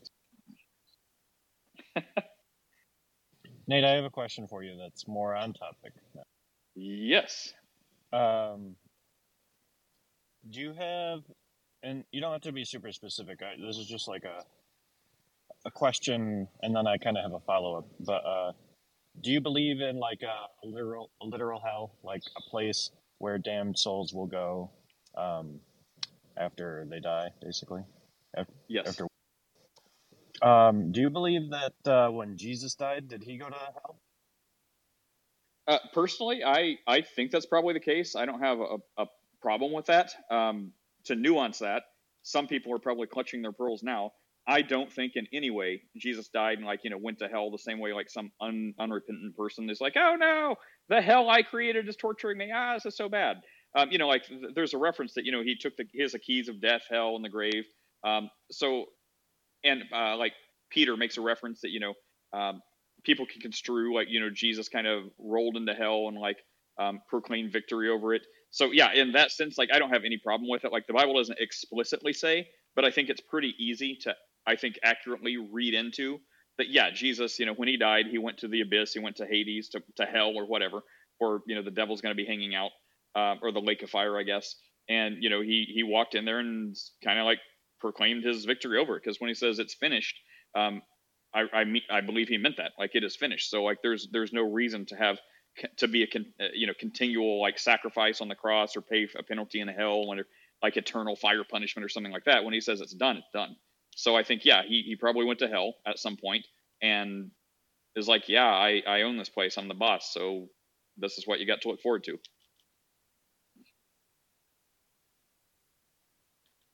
Never mind with him in paradise today. I mean, didn't say he was having a staycation in hell. I mean, you know, maybe it took him like a half second. Maybe it was outside of time. Maybe time stopped. So that's why I don't have a problem with it. I'm not going to teach it as gospel. Um, but I also, yeah, today you'll be with me in paradise. Um, so I don't have a, I don't have a problem with him being like, okay, well, I'm going to go to paradise. Um, hey, give me one second, or you know, let's stop time for just one little moment. Let me go do something real quick. Um, so yeah, I wouldn't teach as gospel because the Bible's you know not uh, doesn't really speak to it. Uh, but I don't have a problem with it either.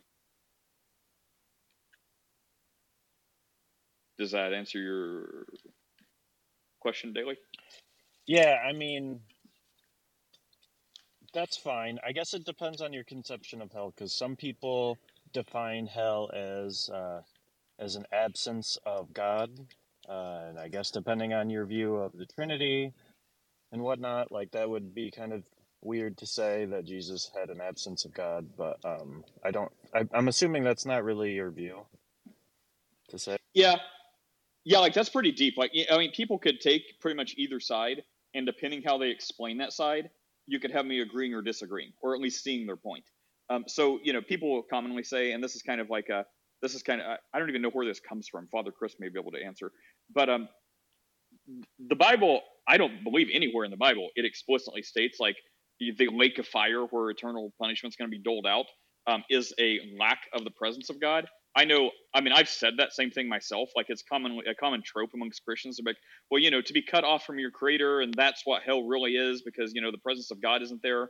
Um, but then, so I, I don't know where that actually came from. Maybe some church father wearing a weird robe. But the Bible doesn't explicitly say that have, that hell is the absence of God. The Bible does explicitly say that you know Jesus, all things being God, are created through Him and sustained by Him. So if Jesus like was not in some way sustaining hell, it wouldn't exist uh, because nothing can exist that is not through Jesus. So like you've, you've got to have like I don't know if you want to say the presence of God or like the the being on cool terms with God, but yeah. So in, in that sense, you could have someone nuance it and say, well, okay, well Jesus is is sustaining hell, and the presence of God is in hell because without that hell wouldn't exist because you got to have a God to sustain it. Uh, but that person is going to be cut off from the presence, meaning like on bad terms or at enmity with God, um, or feeling the wrath of God, which is in no way the happy re- re- reconciliatory presence that you know believers in God think they're going to get. So you could you could explain that different ways, and I would agree. But yeah, Chris, where did that come from? Um, that the common statement that you know hell is really just a lack of the presence of God, or you're cut off from God. I don't know historically. I'd have to look that up. That's actually a pretty interesting question. I honestly don't know where that that lack of the presence of God comes in because God is omnipresent. So that's like one of his God like great making properties. So it doesn't seem like it would come from classical theism. Yeah, but I mean, I could like if someone said like you know what I explained, I'd be like, oh, okay. If you're cut off from the presence of God, meaning like you're at war with God, you're feeling the wrath of God, you're not having this like uh, parental reconciliatory love of God, then sure. And and that explanation, you're cut off from the presence of God. Um, maybe but to say uh, like it, uh, I was gonna say maybe it uh, came from like maybe there were some types of Christians that wanted to kind of soften I don't know the punishment maybe. So instead of it being this, I mean, you don't have to agree to this either, but I mean, obviously, other depictions of hell are like torment and fire and whatnot. Um, so to soften the image, some Christians might say, well, it's not all that. It's just you're just cut off from God's presence, which is also bad, but not in the Well- like emotional way that the other depiction is. Maybe it's something. well, I've I- I've also heard both ways. Um, I've heard them say, you know, you're cut off from the presence of God. By the way, there's also eternal torment. Um, but then I've also heard other people say what you said. Uh, but I'd say if someone really wanted to just, if their goal was to soften the idea of hell, they'd be an annihilationist, like we talked about earlier today. Like they'd just like, oh no, no, you know, when you, it's just like every every atheist thinks. If you're not a Christian, then you know when you die, just poof, lights out. You you stop existing. So if you really want to soften the idea of hell, you know, believe that or espouse that. Um, and I think a lot of people do. Like, you know, I, I, I question that. Like, I don't, I'm sure there's people that really, truly believe it is the most accurate, but I think there's a lot of people who do that to avoid tough conversations and be like, you follow a God that would infinitely punish finite crimes for hell forever? Even though the Bible never tells us that it's finite crimes. Like, there's no reason to think that someone's going to stop sinning uh, just because they're in hell. So, but yeah, I think a lot of people do do espouse that because it gets them out of sticky conversations. Yeah, I mean, I've also heard hell described as the intense presence of God and His holiness. And for people who are not holy or set apart, that is the torment, is experiencing His holiness while not being apart in fellowship with Him for eternity.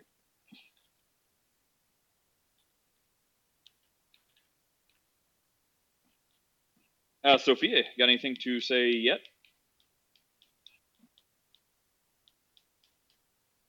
Sorry, no. Um, still uh, thinking about it. Yeah. Um, Lou, are you uh, speaking yet? Did you stop the metal grinder? no. Wonderful, wonderful. Yeah, I, I would Okay. say that. Um, sorry, um, I saw he unmuted. Um, I saw you unmuted, Lou. Okay, go ahead, Vangel. I mean, I, I would say that. I mean, however you cut it, you know, um, it's not a good experience to be on the wrong side of God. You know, even if it's in His presence or the idea that there's some kind of weird separation where God can't reach. Um, I mean, we, we were created to function a specific way. Um, whenever you step outside of that particular function, you know, abuse and destruction is inevitable. So, you know, you were once in the presence of God in the Garden of Eden, and then sin entered, you know, and it caused a lot of pain that was not part of the original order of things. So, I would say partially we're separated from the order of God, which is the reason why we have so much destruction now. I would say ultimately at the end, it's a complete disarray. So whatever that may be, you know, because we're only feeling like I, I think just small increments of what it means to be outside of God's order and God's plan. And so if there's a final judgment where we're completely cut out, um, yeah, there can't be any, you know, good place to be. So if you if you're saying separated from God for eternity, I mean I can understand that because it, it entails a lot. You know, um, if God is the source of all joy, peace, you know, tranquility, euphoria, or whatever, you know, and you're separated from Him, or you don't have access to that, you know, you know, it's just it won't be good.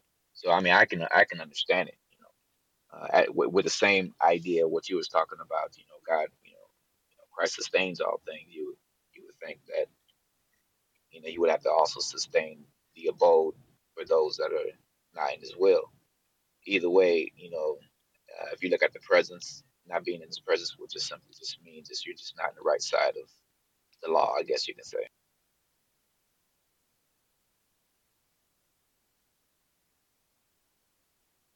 Anything to add, Alberto?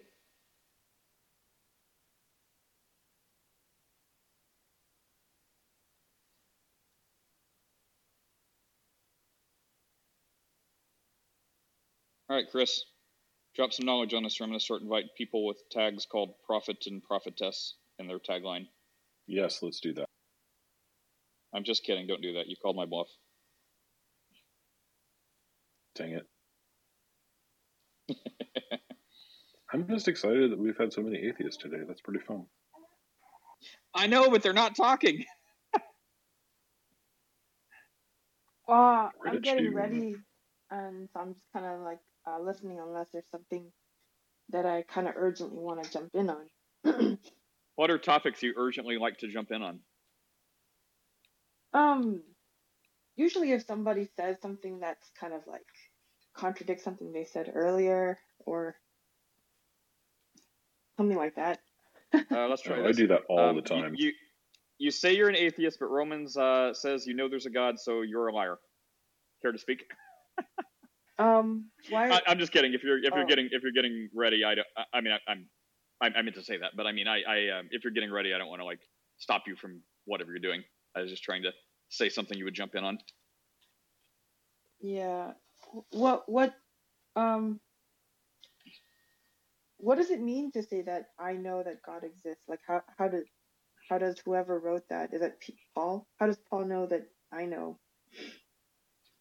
Well, so uh, if, if I mean if you read the whole thing, and I, and I believe this, so you know I'm not I'm not going to be someone that like calls every atheist a liar. I, I have my own view of why that could be, but um, like when Paul writes this, I'm sure you've read it. Um, if you're in these chat rooms a lot, but you know Paul says by looking around and like seeing the world around and realizing it didn't just it didn't just happen. Like there is a creator, and that's that's what that's what he sees. So kind of like an observation that's that's common sense that most people you can you can imagine being like oh, I look around and you know, did stuff just randomly get here, or you know, was there some creation, uh, you know, some mind behind this? So it seems like it would get you to you know at least like a deist sort of position, like even though you know you may not know that word or understand what that means for the people who are like just looking around like some tribe in the middle of nowhere, and they're like, oh my gosh, what is this? Blah blah blah.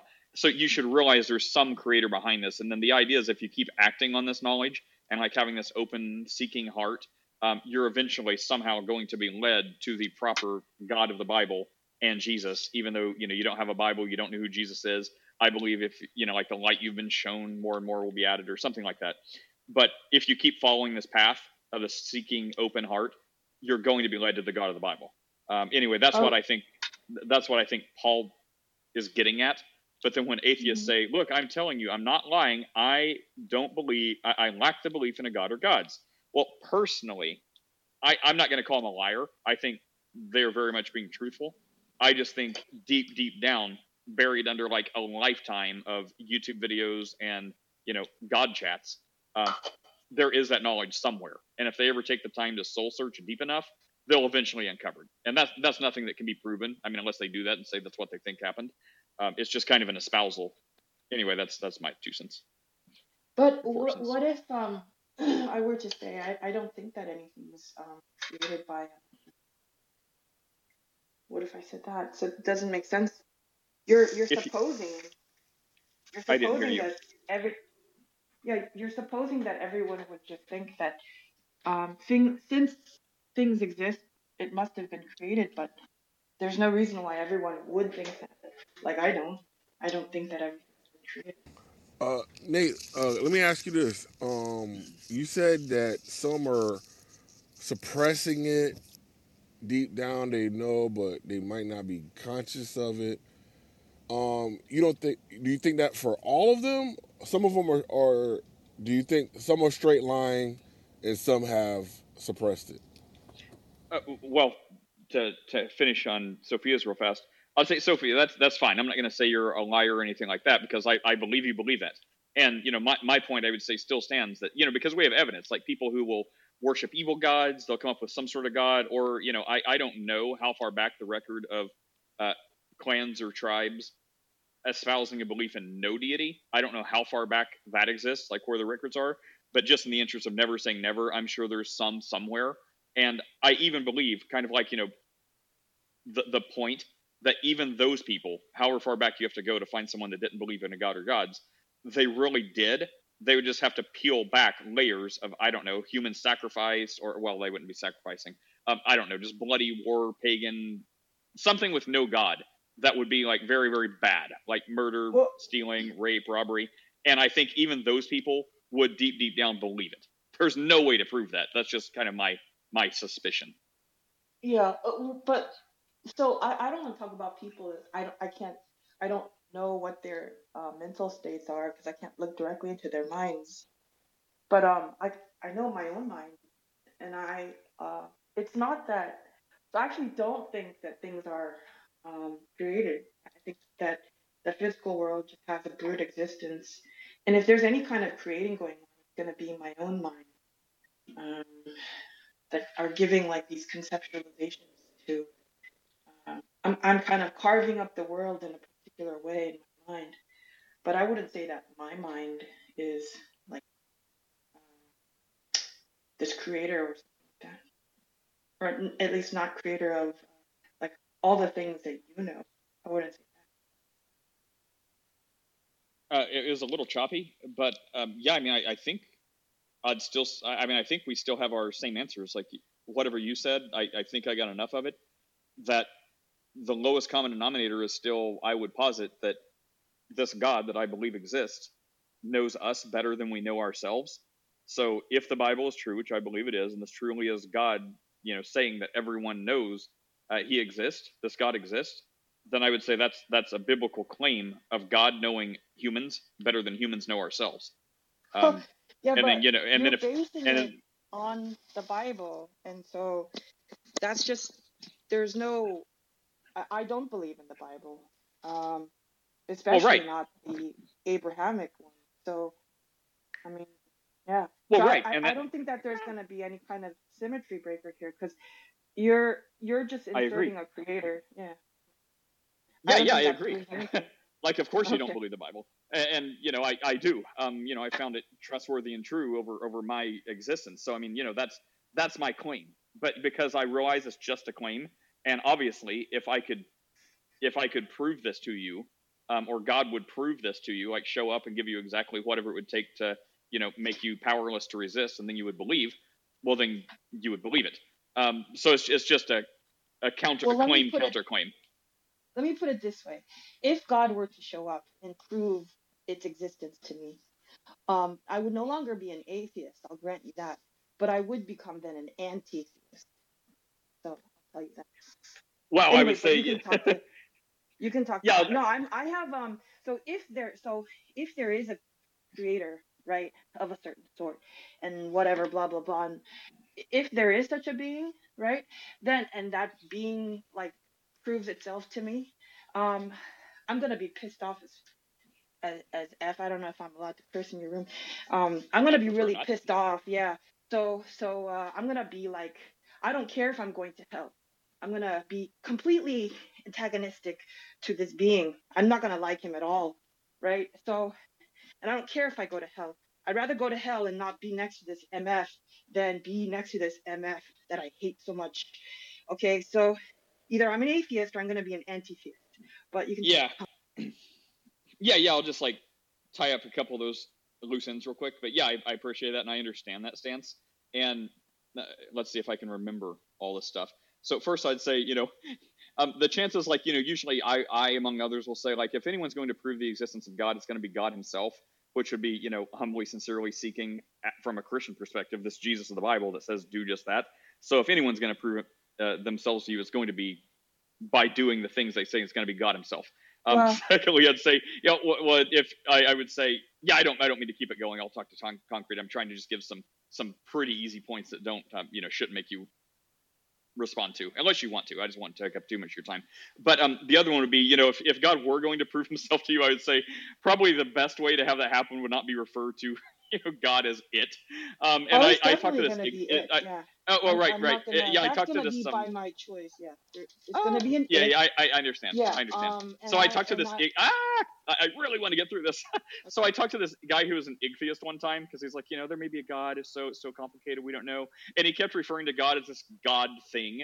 And he's like, you know, if this God thing would just prove itself to me, I'm like, you know, I understand, but I mean, whenever you, whenever, I mean, talking about Christianity, right? Other gods, other religions, whatever. But f- for my religion, for Christianity, um, you know, Jesus talks about uh, you know, coming to him with an open, sincere, seeking, humble heart. And I'm like, okay, Igtheist, um, if you're referring to this God as God thing it, um, chances of God thing it proving himself to you are, are probably not super high. Like I would call into question the sincerity of, you know, the God thing, uh, your heart. Um, anyways, um, goodness, what else was I Um, going to say? Oh yeah, the last couple of things. Ah, sorry, you just I- said a lot, and I wanted to respond to each um, point. God thing Okay, I'll let it go. probably scared of me uh, if if it's not if it's not gonna like prove itself to me and it does exist then uh, it's probably scared of me and so you know Okay, so okay, that's right. I understand that. Um, and, and concrete, I haven't forgot your question um, Yeah, about guys- people suppressing. Uh, but I, the last thing, since you brought it up again, um, I was going to let it go. But again, if someone is truly being honest with themselves, like you know, if you Christianity, if you just read the description of the God of the Bible, the one I'm just don't gonna like, or, bow down to any uh, god well, or right, human. right, um, right. I, I understand. than I, I, understand. myself. Yeah, I'm just not gonna I, ever, ever I'm that. I'm I'm I'm Ever. trying to just put a cap on this point. So like, you know, if there was an atheist handbook, like, look, oh look. As goodness, far as I know, this is like a foreign Abrahamic god. Okay, I'm not Abrahamic, so I'm not gonna bow down to this god ever. I'm reg- I'm regretting my decision to ask if you wanted to say anything. I, I just want Yeah, to like I'll make through, fight, make it through I'll this fight point. till eternity. I'm gonna go to hell. I don't care. Yes, I understand. You're gonna tell God what's up. You're gonna like you know beat God in the octagon and make God tap out. I totally get it. I, I'm, I'm not just even saying gonna like on it on its this thing as God. It's gonna be an it. It's gonna be a nothing to me. No one can say I'm not exercising the patience of a saint right now. I, I'm just trying to make like a 30 second point and and in this right. So like there's there's what you just said. I totally get it. You see God as evil and all, all this other stuff, and he's bad. Um, if he exists, if it exists, I, I get that point. Um, what I'm saying is the way that's written on paper. If Christianity is true, if the Bible is true, then no matter how much you know you don't like this God, you'd have to say, well, okay, if it's true, then I guess it's true. So it says every knee will bow and every tongue confess. So then if you would you would have to say, well, okay, if your Bible is true, then I guess I am I am every knee. So I have a knee, so I will bow, no matter how much I wouldn't like it. I mean, right? That, No, that's it- what I'm looking for. It's just it's just kind of like a true. hand- It's just never okay, going okay, to be true. wonderful, Never, wonderful. ever. Yeah. Oh, oh, is that one of the like my truth, like your truth things? Like, oh, no, okay, no. Yeah. So, so what I'm saying is, um, this, this being, even if something, some being like, you know, some supernatural being were to exist, right? It's never gonna be God for me. I'm never gonna worship it. I'm never gonna think it's good. Never, ever. okay. So So I I if understand, I, yeah, and I powerful and I go to hell. I don't really care. okay, yeah, I I, I get so it. it's not I- be I- God. ah! That just means that God does not exist in all possible worlds. is not a necessary existence. So this I- uh, thing well, is false. okay, so it seems Just like I have definitely. It seems like I've definitely found the point that if I want your input, I, I need to invoke this conversation because it worked a little too well.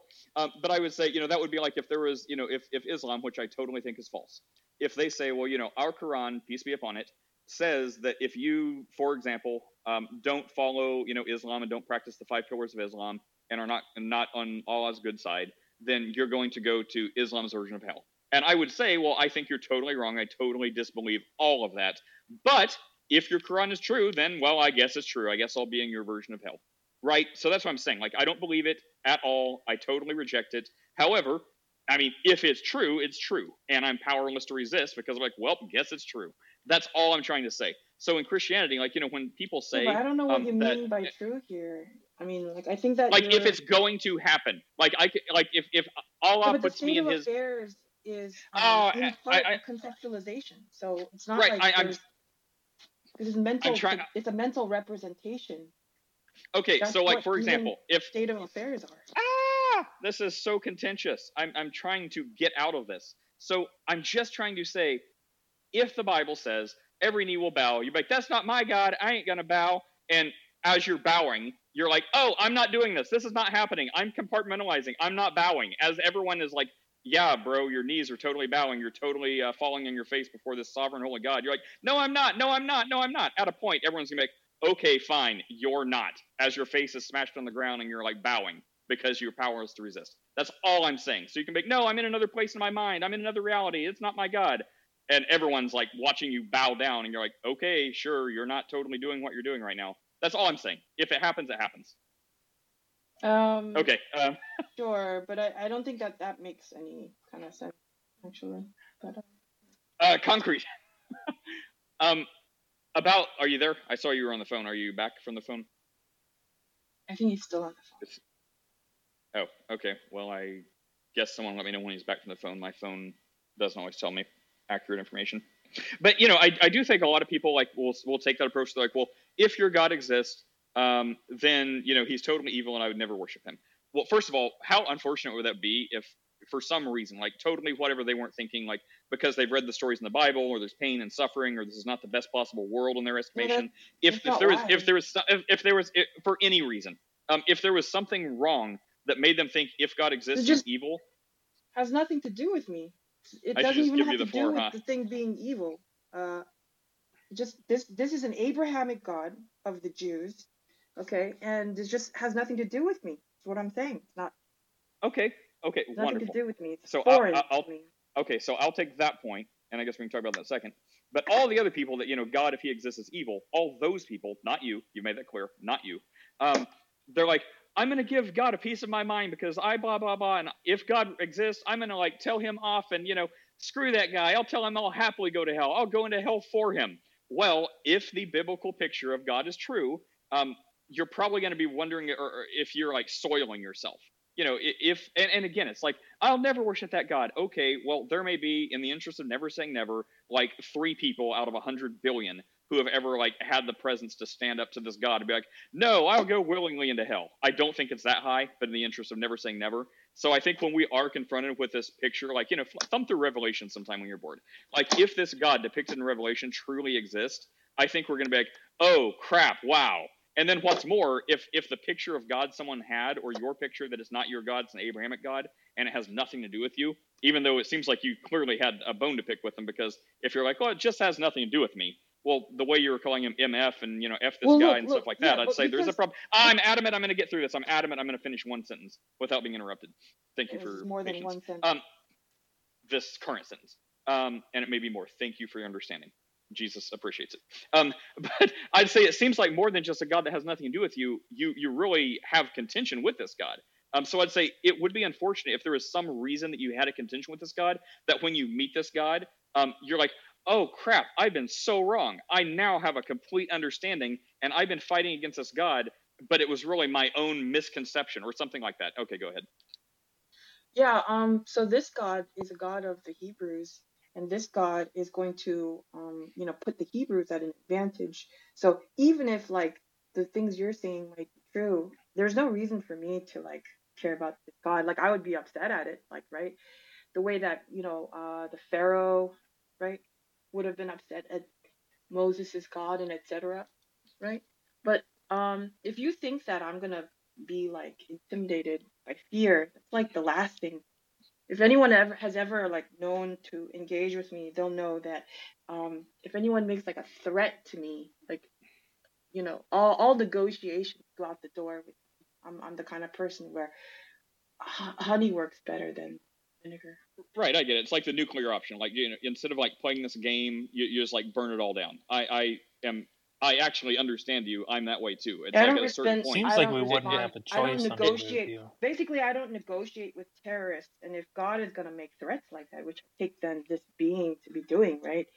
If this being is gonna be such a pos, make threats, I, I, I I'm gonna take it to be a terrorist, and I don't negotiate with terrorists. Right, I understand, but as That- you're saying that, I, I and, and this is well, That seems Albedo, I'm glad you. weird, Fi- I, well, hang on, Sophia. Albedo, I'm glad you're finally going to chime in, and we're going to go right to you, and then Thomas came up too. So I'm glad people are finally engaging. It only took like an hour and a half. Um, I appreciate it. Here, let Um, me interrupt you. I, I, I under well, hang on. I, I under, I I understand, um, Sophia, about you don't negotiate with terrorists. And this is what I was talking about. How like you know everyone in the room at a certain point, when someone makes a certain type of claim that goes a little too far for our understanding, we're all just going to kind of like sigh and be like, okay, okay. Um, so what I mean by that is, if there's this God who is so far above humans, there's probably some stuff. And I understand you're you're like fight, fight. There's no flight. There's just like fight, fight, fight. I'm kind of that way, and it's Well, like instead look, of negotiating, I'll just like, well, uh, it's uh, hang on. I'm it, it, I, I let you go on. It's kind of like burn it all down mentality.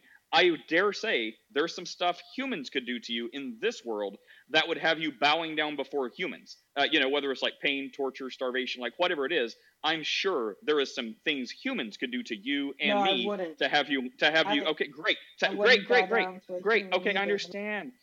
To have you licking their boots, and whenever you say I I wouldn't, that. like you. Okay, I'm, I'm just gonna move you down. I like talking to you, but I, I you just can't keep interrupting. Like I try to give you a long time to speak, and I'm trying to mentally remember everything you say, and then I get like halfway through a point of something you addressed, and you just keep cutting me off. Um, I'm happy to bring you back, but you can't keep derailing people.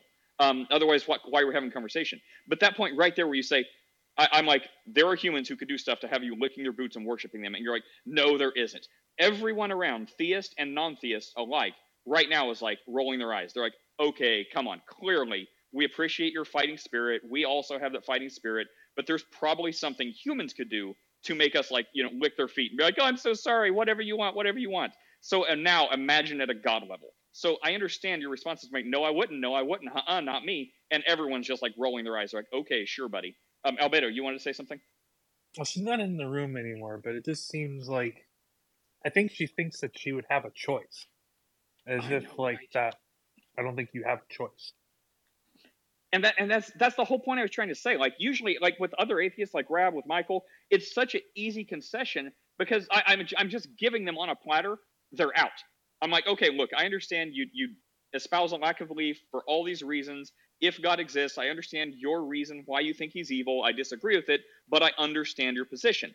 But would you concede that if the Bible is true and it says everyone will bow down before this God, you are everyone. So if this is true, you would bow down. And then they'll say something like the obvious answer okay, even though I don't believe this is ever going to happen because I think your book's a lie, your God's a lie, blah, blah, blah. Sure. If your book, if your story fable book is true and it says everyone will bow, then I guess I'll bow down. Like it's just such an easy point, right? It's like in Islam, I believe it's totally false. But if I'm like, okay, sure, if Islam is true, if Allah is true, peace be upon him, then I guess if I don't follow Allah, peace be upon him, I'll I'll be in Islam hell. Sure, I concede. All the while being like, I fully never. That's not going to happen because it's not true. But if it was, then sure. Like that's just like such a weird hill to die on. Like, uh, not me, not me. Like you know, humans could do stuff. I, I mean, you know, to to greatly sway the majority of the planet to getting what they want. So then, if we're adding like God on top of that, and someone's like, uh, uh not me, not me, not me, it's like, okay, well, we can't have a conversation.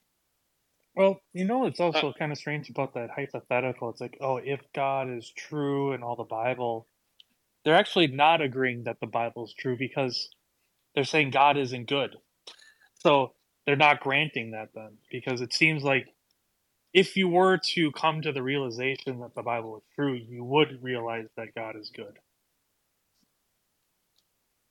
I, I know, and that, that I mean that's another point. I'm like, well, look, what if you have you have a contention, like whatever the reason, you wouldn't worship this God is. Um, if it's because I mean, presumably it's because something bad, like you think he doesn't exist, or it's something bad. Otherwise, you would worship him. So presumably, whatever whatever reason you have for not worshiping this God, what if you found out that reason or all those reasons were actually wrong, and you've you've been wrong and had a bad understanding or a bad concept this whole time, and now you're like, oh, well, okay. Instead of like you know going off into the eternal abyss, not worshiping this God and cursing His name, now that I have a proper understanding of God, I would totally worship this God. It's not a problem with God. It was a problem with my understanding this whole time. And again, that's one of those easy concession points where it's like, okay, sure, no matter how unlikely someone thinks that scenario is, if that happened, then sure. Um, but it was just such an unwillingness to, I don't know, to, to. Okay, so concrete, are you back yet? Is concrete back yet? Okay, well, concrete's question, like an hour ago, was the the people who I, I think it was the people who say they don't have a belief in God. Uh, do they, you know, are are they lying or are they do they really believe that? And I think some people truly believe that. Um, I think the Bible is true, and they do believe there is a God, but they don't know it. Like, so maybe they're lying to themselves at this point. But I, when they're talking to us and they say, "No, I don't believe a God exists," I believe they're being as truthful as far as they know it.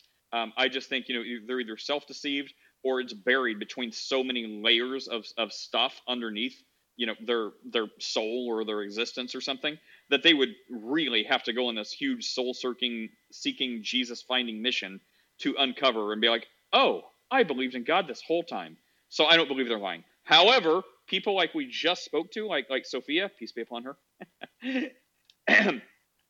the more i talk to her i mean i don't want to say she exactly fits that bill of someone who's lying about not believing in a god but she's getting really close to that line like people that just don't believe in a god don't usually have that much contention uh, towards this idea of of God.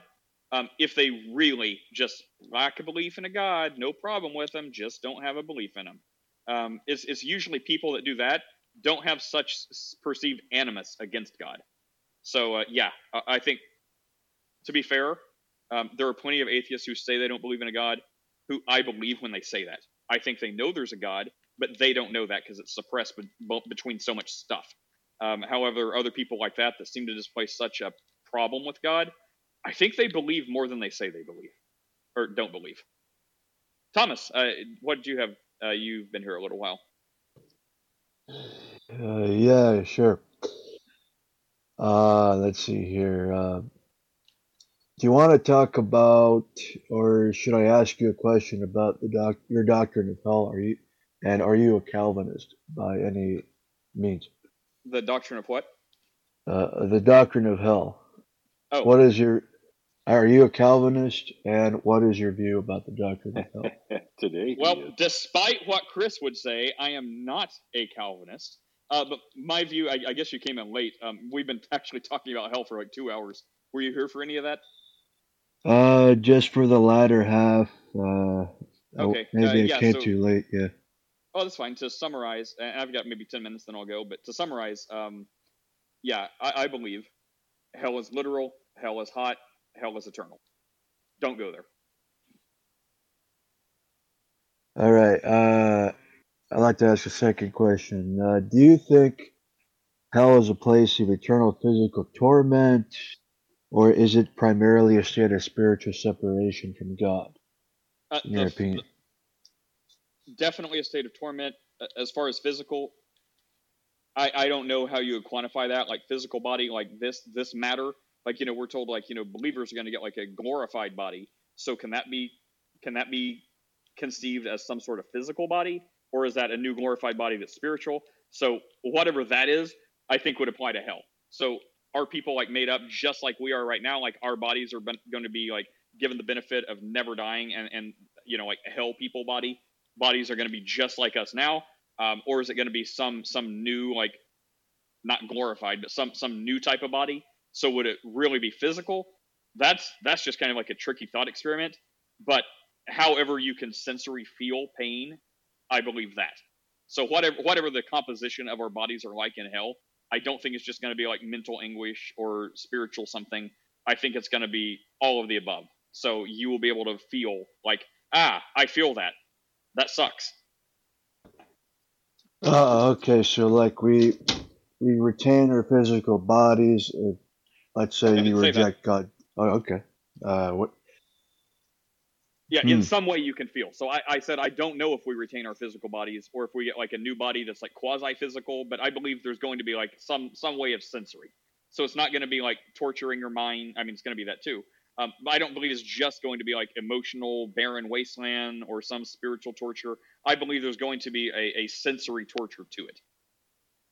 Am I being clear? So I mean, I, I the Bible doesn't say we're going to have physical bodies or not. It just says believers are going to get glorified bodies. So for unbelievers, I don't know their compositional makeup of their eternal soul, but I believe they're going to be like, "Ouch, ouch, that's hot, that's hot, ah, that's painful." Uh, that that seems more a bit clear. Maybe some of the terms are vague. Uh, but uh, I got the gist of it, I guess. Yeah. All right. Uh, let's see here. Okay, here's an interesting question I have here. Uh, does God actively send people to hell, or do they choose it for themselves by rejecting Him? Uh, that one, they choose by themselves by rejecting him. So it's like a, if you abstain from a choice, that's still a choice. So, yeah, no one goes to hell just because God says go to hell. Like if you if you want to be like a good person who's gonna follow Christ, then you're gonna follow Christ. Um, you're not gonna be like, oh, I want to follow Christ so much, but uh, you know, God's gonna send me to hell. Oh, that's never gonna happen. Um, if you go to hell, it's because you put yourself there. Oh, all right. Uh, in your theology, can you lose your salvation? I want to say I'm going to say no, um, but I'm going to say for the people that say yes, it's a wash because both people will end up at the same conclusion. So it's only the middle ground we fight about. Uh, it's only the middle ground we fight on. The end result, both sides agree. All right. But yeah, I believe you know. I, I believe um, eternal life is eternal life. All right, all right, okay. Uh, hmm. Do you think that, okay, here's a Calvinist question. Um, does the doctrine of limited atonement mean that God has predestined some people to hell? I don't Uh, know. do you Let's let the agree? Calvinists answer that. Go ahead, Thomas. Yeah, well, I'm asking, what is your view on that? Do you believe in limited atonement or something Oh, else? my, my view is, Chris, I am not a Calvinist. I like uh, Chris's stance on compatibilism, even though for some reason I say it way more than he ever talks about it. Uh, but I like that because, it, again, it's the middle ground where people fight. The end result, everyone agrees. It's like, well, Calvinists and Arminians, like, well, if someone's in hell, they're in hell. So we only fight about how they got there. Did God command them to go there? Did God pass over them? Did they put themselves there? So, um, with that preface, I forgot your actual question. What was your question? Does God put people in hell? Uh, through the doctrine of limited atonement, does God send some people to hell and not others, or something like that? Yeah. So, so for limited atonement, then uh, God, a Calvinist would not say God sends them to hell. They would say God elects the, the elect. So he he plucks them up from the the bottomless wasteland and he passes over some. So uh, the way normal people would say that is, yeah, God basically says uh, by passing over them, it's sealing their fate in hell. Um, but another way to say that is God would never pass over someone who wanted to follow Christ. Like if someone was going to choose God, and if someone wanted to have a heart for God, and someone was going to follow God, then that's going to be someone who God does not pass over. He plucks them up. And then the Calvinists would say those people are elect. The non Calvinists would say, well, they've freely chosen God.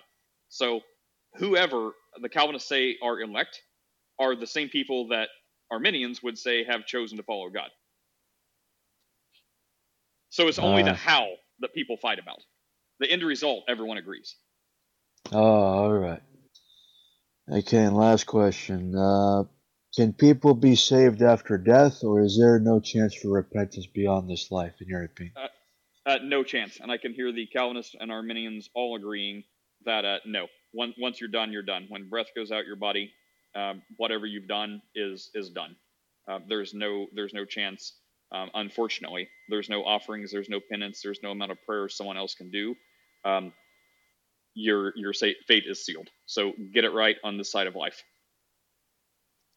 All right, thanks for answering the questions. I'd like to go back in the audience. Oh sure sure. Uh, Jamesy, got a couple minutes? What's up, buddy? Uh, I've, I've had a, a couple ways of posing this question, and I think the one I've landed on is going to come across kind of snarky, so I apologize for it. But it is direct. Um, how long could you have the experience of when you pray feeling like you're talking to yourself and maintain your faith? And like the the like underlying thing here is um, like is profession without belief enough? Um, so if you start praying, how long can you feel like you're talking to yourself um, and maintain your faith? I'd, I'd say infinitely. I mean, that would be subjective. So maybe some people, um, the first time, maybe other people, you know, their whole lives. But I'd say, you know, i- if someone understands, like, you know, the way I understand my, my faith, and, you know, even though it's not the same as everyone else, most Christians will understand, like, you know, you're not supposed to feel like, I I mean, you know, it's by faith we believe we're saved. So then, how much less of a bar is by faith that we're we're praying out to the universe or praying to God and God is hearing us? Well, that's that's also by faith. So I mean, if you if you have a problem thinking God hears you, um, the bigger problem would be, do you have faith in Christ to save you? Because that's the thing that you're not going to get any payout until you know you die in this life and realize you were right. So it's like you have to have faith in a much higher bar uh, for your salvation. So I'd say it's a much lower bar to have faith that you know you're praying to God and God is hearing you. Um, that being said, you know it's it's another common trope. Chris, Chris, write this down. Where did this come from? That uh, you know prayer is us talking to God, reading God's word, the scripture we believe is inspired directly by God, is God speaking to us. So there shouldn't be an expectation that you should get some warm fuzzy goosebumps or you know you should somehow like like see angels out of the corner of your eye or something like that. I don't know.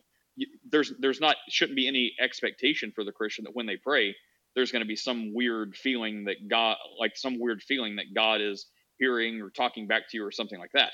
Like the whole point of praying is us communicating, and we do that. You know, we're told God already knows our heart. So before we ask, and Jesus says, "Hey, keep your prayers simple. Like you know, keep your prayers like this. God already knows what you need before He asks. You don't need to be all wordy like these people like praying for show. Like make it simple.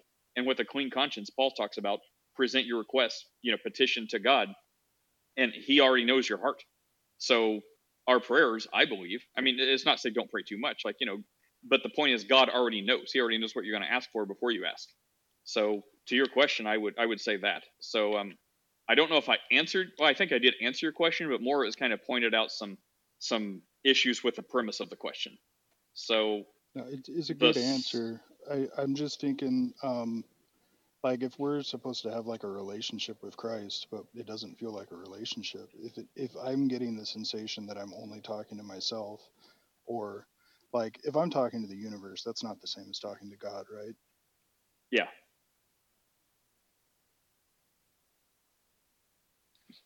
Yeah, that was a bad example. I mean, you. I mean, if you're a Christian, you would be directing your prayers toward God. But I mean, there. I would also say there's a.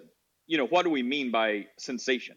Like, it shouldn't. Like, if it's warm, fuzzy goosebumps that you get the same as like a, a concert you go to, I would. I would say that's. I mean, that doesn't mean it's not Christianity. Like, you know, it just means you're having emotional reaction.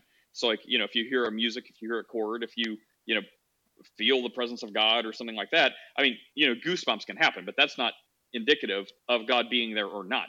Um, I, I, guess so. Yeah. What is your intent? Like, you shouldn't be seeking sensations, but on the other hand, that that's different than having this relationship with God. Like, I try to, you know, to say it's like a spiritual awareness or acute spiritual realization, and I, I don't know in my mind that that separates this kind of thing.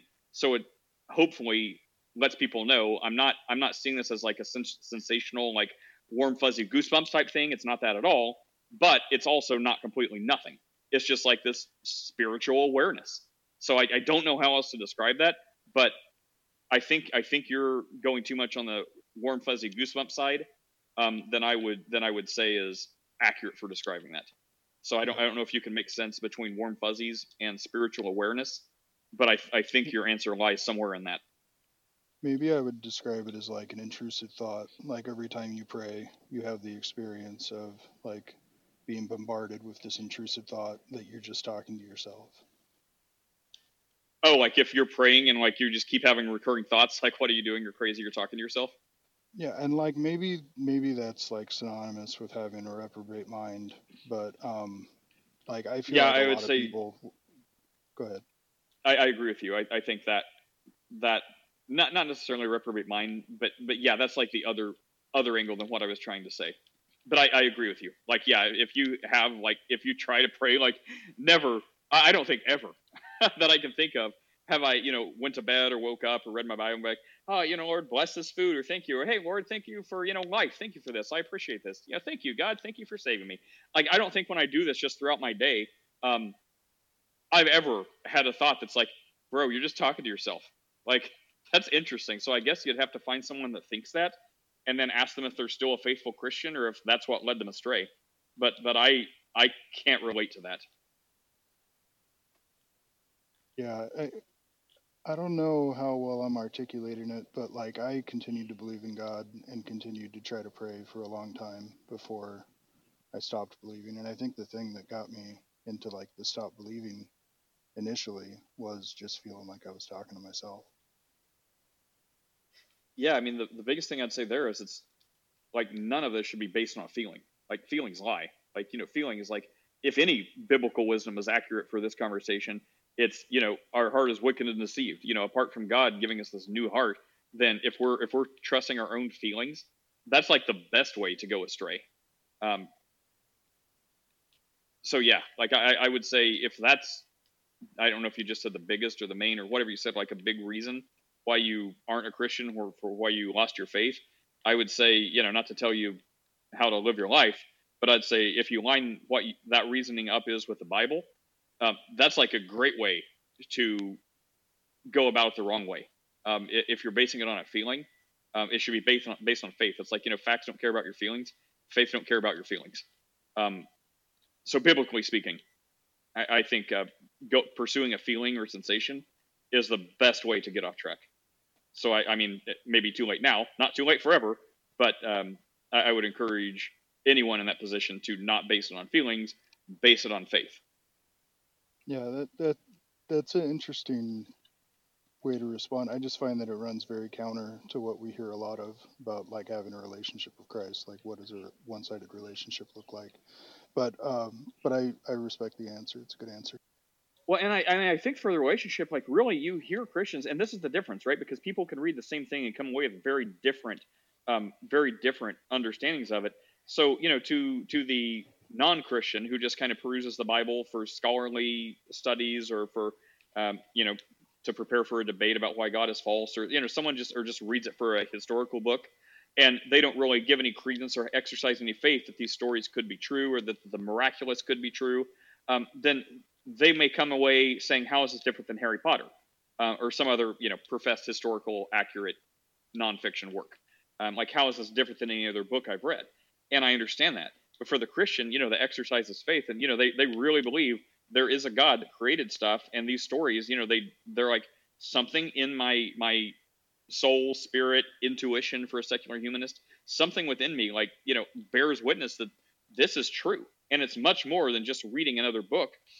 Um, it is true, and they'll say without like warm fuzzies, there's still another thing on top of just putting eyes on a book that this is a relationship and this is God speaking to them. Not just like some guy wrote down a book a long time ago, but this is the words of God to them. And it's very fulfilling from like a relationship standpoint that way without like warm fuzzy goosebumps. So it's it's a layer, it's more than nothing, but it's not like a fleeting human emotional appeal. It's like another layer somewhere in there. Um, am I explaining this? Like it's not not like an emotional feeling, but it's also not nothing.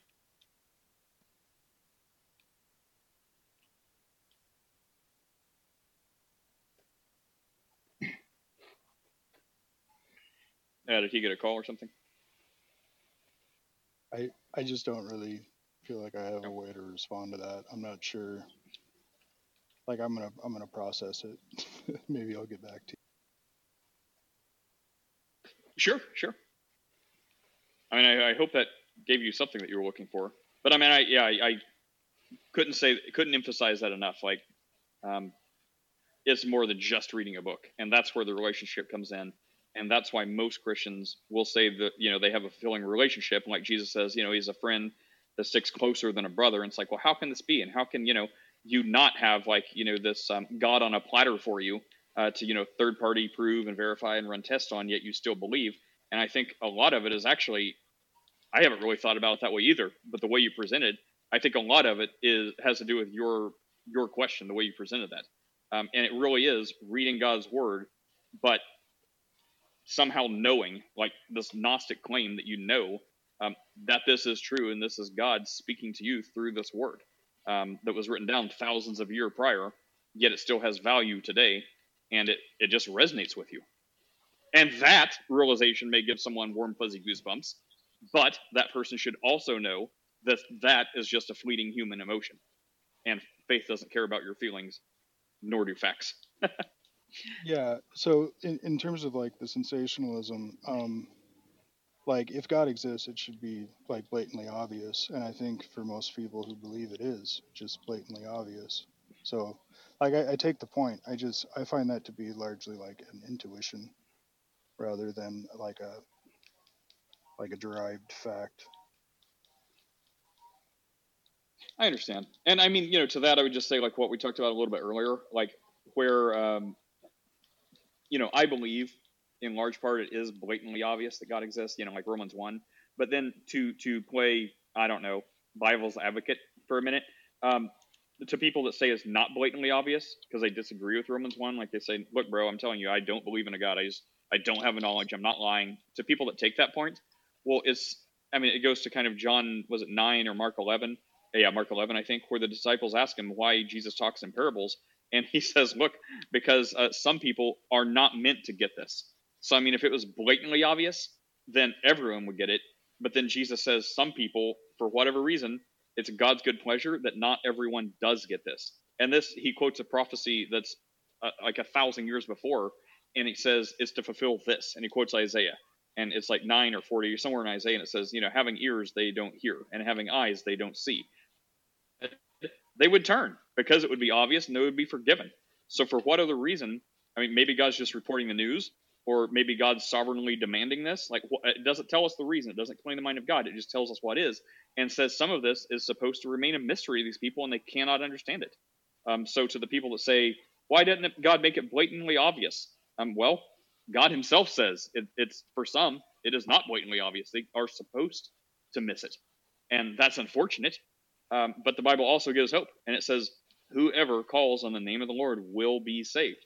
So if someone thinks, well, you know, am I one of the unelect because I've talked to Chris too long? If they think, well, I'm not elect, so woe is me, I'm just damned to hell, and you know, if your God exists, there's nothing I can do about it. Well, no, because the Bible says, you know, no one who trusts in the name of the Lord will be put to shame. So if the Bible's true about some people are not supposed to get it and are going to go to hell because of that, then the Bible is also true that whoever calls on the name of the Lord will be saved. So, no matter what someone philosophically thinks about determinism or God decreed or any of this stuff, if that person can exercise faith and be like, you know what, I'm willing to call on the name of the Lord, I'm willing to dare to believe in the death, burial, resurrection of Christ. He says we must be born again. Jesus, I will exercise faith and pray to you. You know, I'm not completely convinced you exist, but the Bible says if we call on your name for salvation, we will be saved. So that's what I'm doing. Well, congratulations. So for all the philosophical jumbo that gets thrown in there, someone can say you freely chose, someone can say you've been elected. It doesn't matter if you're someone who can exercise faith. And I don't mean I don't mean just you. I'm not trying to put you on the spot, but anyone in that scenario who thinks I'm too gone or I'm too far gone, call on the name of the Lord, ask for forgiveness and salvation, and now congratulations, you are one of the people who are saved. You're one of the sheep who hears the shepherd's voice. And there, there's just no way that someone could rightly say, like, if your God exists, then I'm just not elected. He, I mean, presumably the person saying that would have many years of life left. I mean, unless they're about to get hit by a bus. But regardless, um, until they take that last breath, uh, they don't know they're in state. So um, today is the day of salvation, the Bible says. I would just uh, put that happy little note out there for anyone. May I ask a question? Uh, sh- sure. Uh, do you believe in sola scriptura?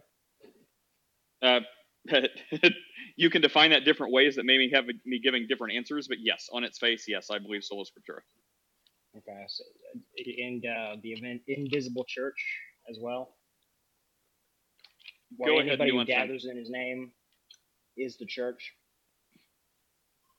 Um, I, I want to say yes, without getting you to define that more. I, I want to say sure. Okay. Um, so how do you know you're properly interpreting the Bible? Well, I will say I the Bible says so. As I mean, So this you, gets well, to how can't yeah, well, the Bible for the Bible. well, well, yeah, that, that's what I'm saying. Like this gets into I know I'm properly interpreting the Bible because I'm about to interpret the Bible. But you know, so there are a few directions I'd like to go, but uh, yeah, I'll, I'll just start with this one. So just know there's a couple angles I'd like to hit this from, but I'll I'll just hit one. So one, I have reasonable confidence in my faculties through my entire existence that I have a decent head on my shoulders. I can be wrong about some stuff. I'm still wrong about some stuff, um, but I, I have have pretty decent instincts um, as as evidenced by my totality of existence. So this far in life, I've learned that I can pretty much trust myself. Well, so wouldn't that uh, be well, more well, intuition or a feeling? that's been backed up by evidence because I, I it turns out I make the right choice looking back on choices I made. Uh, the evidence is I, I tend to have make the right choice more than not, and I typically, not always, I'm not perfect, not at all. I typically learn from my mistakes, which for future make sure I make make mistakes less and less. So the point is, the evidence is my totality of existence. That that's the evidence I'm citing. Um, and I would say, so as long as you get Romans 10, 9, and 10, like as long as you get very few verses right in the Bible, as long as someone is able to correctly interpret like very few scriptures, then congratulations, they're done. So like, you know, for example, Romans 10, 9, and 10, it says, you know, if Well, you believe, what, what, what, what would be the standard for which you know it is interpreted correctly or not. there's plenty of different Right. sects that believes different Right. things in determinism and things like this. So And how I'm are we trying to get that. say that they are wrong and we are not, or the other way around? Right, and I, I'm trying to get that. So it, I want, I, I'm trying to walk this up to the point where it becomes irrelevant or a moot point. So, first of all, like where it says, you know, if you believe God raised Jesus from the dead and you call and you confess Jesus as Lord, you will be saved. So there there are some people who manage to mess that up, but it's very few, I believe. I, I mean, compared to you know, you would probably wherever you're coming from, maybe Catholicism or the real church, the one true church. Um, we would probably end up agreeing on the interpretation of a lot of stuff. And then you would say, well, that's because you know my culture has been influenced by you know the one true church, and that's why I come to the correct interpretation. But regardless, at a certain point, like you know, if you get it right, I'm going to say, you know, the Spirit of God, His Holy Spirit, seals you and lives with you, guiding you into all truth and understanding. So as long as you call on the name of Jesus and you are saved, you've been sealed by the Holy Spirit, and now you have God, the very Spirit of God Himself, living with you, leading you into interpretation. Sorry it took so long. That's the point I was trying to get to. God Himself is who I look to. So if if Do you the believe if I was in, Do you believe that the Council of Nicaea and uh, things of that nature were guided by the Holy Spirit? Um, as far as I remember off the top of my head, the Council of Nicaea, um, the Nicene Creed specifically, I don't remember the whole council, but I, I don't think I have anything wrong with the the, the uh, Nicene Creed. And for example, the Athanasian Creed, there's lots of creeds that I, I refer to often. Um, and it doesn't mean that, you know, I'm, I'm like trying to steal their work. It just means I, I see directly how they pull their creed from the scripture. And I happen to agree with it. So even though I may not agree with all the councils or all the church fathers, um, because I certainly don't, but I mean, when they get something right, they get something right. So, you know, congratulations. Um, so, you know, if it's like the Athanasian Creed, I really love it because they're not saying anything the Bible doesn't, and they'll list scriptures for it. So it's not like I agree with this council of men. It's like I agree with the scriptures, and this council of men got something I believe is right, right. So I like that Well, creed. but so but you're once again referencing the because the councils are what created what is canon and what is not canon. So how do you determine what is canon and what is not canon? In your I view? love that question. So the, the the first answer, the overall answer, is take it all. Take everything that ever possibly could have been considered scripture. Not the Gnostic Gospels because they weren't written yet, but you know, all take like you know the the whole Bible, the the whole stuff that is deuterocanonical, like the Apocrypha. Uh, you know, take the Book of Enoch. Just take every the take everything that could have possibly been taken, which is the Ethiopian Bible. It's like 86 books, and read that. And you're not going to find like people will be able to split hairs, but overall, if you read that, you're not going to find anything that contradicts one another. You're not going to have any problems with the with the the, the whole Bible. So like if the book of Enoch, you'll have some questions about giants. Um, I, I don't mean to preach, but you ask a question I'm passionate about, and I, I'll try to get through this quick. But you know, if you want the missing chapter of Ez- Ezra or Esther, okay, go read the Ethiopian Bible. Um, if you want to read some stuff about the Apocrypha and the Maccabees, um, great. You're going to have like the Bible version of 300, the movie. Like it's socioeconomic, economic politics, it's death, war. It's like which murderous king is killing, waging war on which other murderous king. So there's little to nothing to do with the gospel. So if you want to say even the canon now, the 66 books, the Western Bible without the Apocrypha, if you whittle it down, you could write the gospel on a post-it note. So the stuff that you actually need for salvation, you could put on a post-it note. And the fact that the New Testament books are redundant, it's not new information. does- it's does it's the same stuff not over and over. Context matters, you- and we have we have the benefit of context. If we're just doing, you know, sloganeering and post-it notes, where if you say this one thing, then I can know God and be saved just off this one quote, that seems to, you know, miss the context of all the quotes. Because most of everything in the Bible is contextual within itself, so you have to, you know, contextualize it within it. Sure, context is king if you have the benefit, which we do. Um, but if you're on a desert island, I mean, and, and by the way, a post-it note contains more than one quote. But I mean, the gospel, the gospel message of Jesus. You must be born again. Uh, you can receive eternal life freely without payment. And his death, burial, resurrection, for those who believe and profess he is Lord, you will be saved. So, like the, the actual gospel that you must believe, regardless of context, you could put that on a post-it note. So if you have context, the context is going to say, well, Jesus is God. Look through the rest of the New Testament. In the beginning, he was before anything.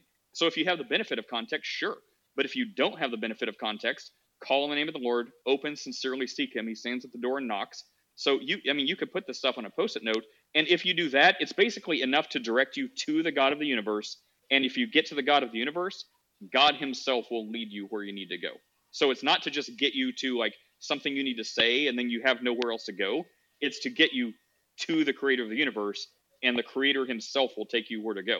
And that's the good thing about Christianity is we don't need middleman. Like Jesus says, you you know, Jesus is our high priest, so we don't need to go to mm-hmm. all these other scholars, all these other church people, YouTube videos, scholarly books. If we can and have benefit, sure, why not? But whenever it comes to, okay, I need one place to go, where can I go? It's not an imam, it's not a pastor, it's directly to God. I mean, these other these other functions like shepherds of flocks and certain things like that is biblical and certainly set up that way. But ultimately, Well- the buck stops with God. So it's between God and man, not God You and a middleman. you said yourself not too long ago that not all people will get it, and they need it, and thus would need a shepherd to guide them in the correct interpretation. Because not everybody is going to get all these little details and things like that, or you know, dedicate their whole life or whatever it is. But I, I, I feel like do you do you not so you don't believe in apostolic succession? Uh, well, real quick, um, just to say what you said, since you know you talk about context, context is king. Um, you, you did kind of move something I said out of context. So when I said not everyone will get it, and then you said that's why they need a shepherd. No, no. Even with a shepherd, if someone walks into a Catholic church and says, "Father, help me understand God," Also, um, I'm not Catholic. they- okay, well, whatever you're. Uh, anyway, let's just use Catholic Catholicism. I'm not either. But if someone walks in and says, you know, Father, or I don't know, some other preacher, um, what do you need to to be saved? What is this God thing? Explain this to me. Um, even if a shepherd properly, by however you think properly means, um, explains this to him, they still won't get it because certain people are just not going to get it if they have proper discipleship, proper mentorship. Um, you know, I mean, if they have Jesus in front of them, they're not going to get it, as evidenced by Jesus in front of them a couple thousand years ago, doing miracles empirically so, repeating miracles over and over in front of everyone, and these people still didn't get it. So that's what I mean. It's like, I mean, some people, yeah, I, I get your point, may not get it because of proper discipleship or shepherding, but the bigger thing wh- when Jesus says this, it doesn't matter if they have the shepherd himself in front of them, they are still not going to get it. But if, as far as apostolic su- succession, um, to the degree that I mean, you know, people suc success succeed through, and you know, they have apprentices and they take over. I get that, but apostolic succession as authority, like what they say goes. No, I, I firmly believe that you know the first century church, like Jesus, his disciples, there's absolutely no further information needed to be added on. Like nothing needs to be clarified, nothing needs to be added. We don't need to write tomes and tomes upon it. So stick to the first century church and the scriptures that we have from Paul, Peter, the disciples, and just that is your home base. Stay as close as you possibly can to that. If you branch out into seeing what other people explained and how Augustine and you know uh, Thomas Aquinas like explain things, it's interesting. It can be beneficial, but I certainly would not take that as gospel. Always run back to home base, which is the Bible, the first century church. Right. Well, and and well, I don't believe that they're constantly changing content. They're more preserving that first century uh, doctrine. You know, it maybe Catholicism. Like that's why I wanted to make sure to say I'm not Catholic. You know, with Vatican One and ultimate supremacy of the Pope and all that. I do not believe that. Can I That ask what changing. what your leanings are, or what Uh, where you're coming from? Orthodox. Okay. So like you know, obviously I don't believe in the filioque way and all that. Um, you know, I'm not a catechumen or anything like that. You know, I'm just uh, Orthodox adjacent. I just see that that is the more logical because there is a historicity and there is a certain authority that Jesus did give on to the church. Now you can say that's why I asked first if you believe in the invisible church, which is anybody who gathers in his name is the church. But Jesus did establish the church. And, you know, and then apostolic succession, not changing the doctrine, having because the thing is you're referencing the Bible with the Bible, but the people who gave you the Bible was the Orthodox, you know, first century church. Uh, so was sorry, was there a question in there? No, there wasn't. I was just saying that. Oh, okay. Um, yeah, I was just kind of stating that, but you know that that's just kind of where because I I was I would say you would say you're a Protestant of some. What would you consider yourself? Well, yeah. I mean, I'm not Catholic, so I have to be Protestant. Right, technically. And Orthodox would count Catholics as Protestants, basically. Is the affili- filioque and you know. Well, yeah, it's funny because whenever they come out with like really crazy like like cults or whatever, like I don't know Jehovah's Witness or something like that, they're like, see, they're Protestant just like you. It's like, okay, the only reason you're getting by with that is because we're not you, so that means you're saying everything that isn't you is Protestant, even cults. So I'm like, okay, you're using you're playing fast and loose with Protestant. Like, you know, you've got to at least be a Christian to be a Protestant. Um, Right, but th- there's just so many. So like, there's you know, obviously there's people who don't believe Jesus is God or the incarnation of God. There's people, you know, like like you were saying, Jehovah's Witnesses, or that believe in determinism, like the Calvinists. So they're they're all, but in, in the end, you know, it goes down to the apostolic succession and the sola scriptura problem because anybody can pick up a Bible and misread it. Um, I do get what you're saying with the, you know, that it, it there it, there is like the Holy Spirit that guides you to the truth and to the church. But what that church is is what I'm basically asking is, do you believe any you know anybody can gather gather in His name and call it a church, even if they have different heresies?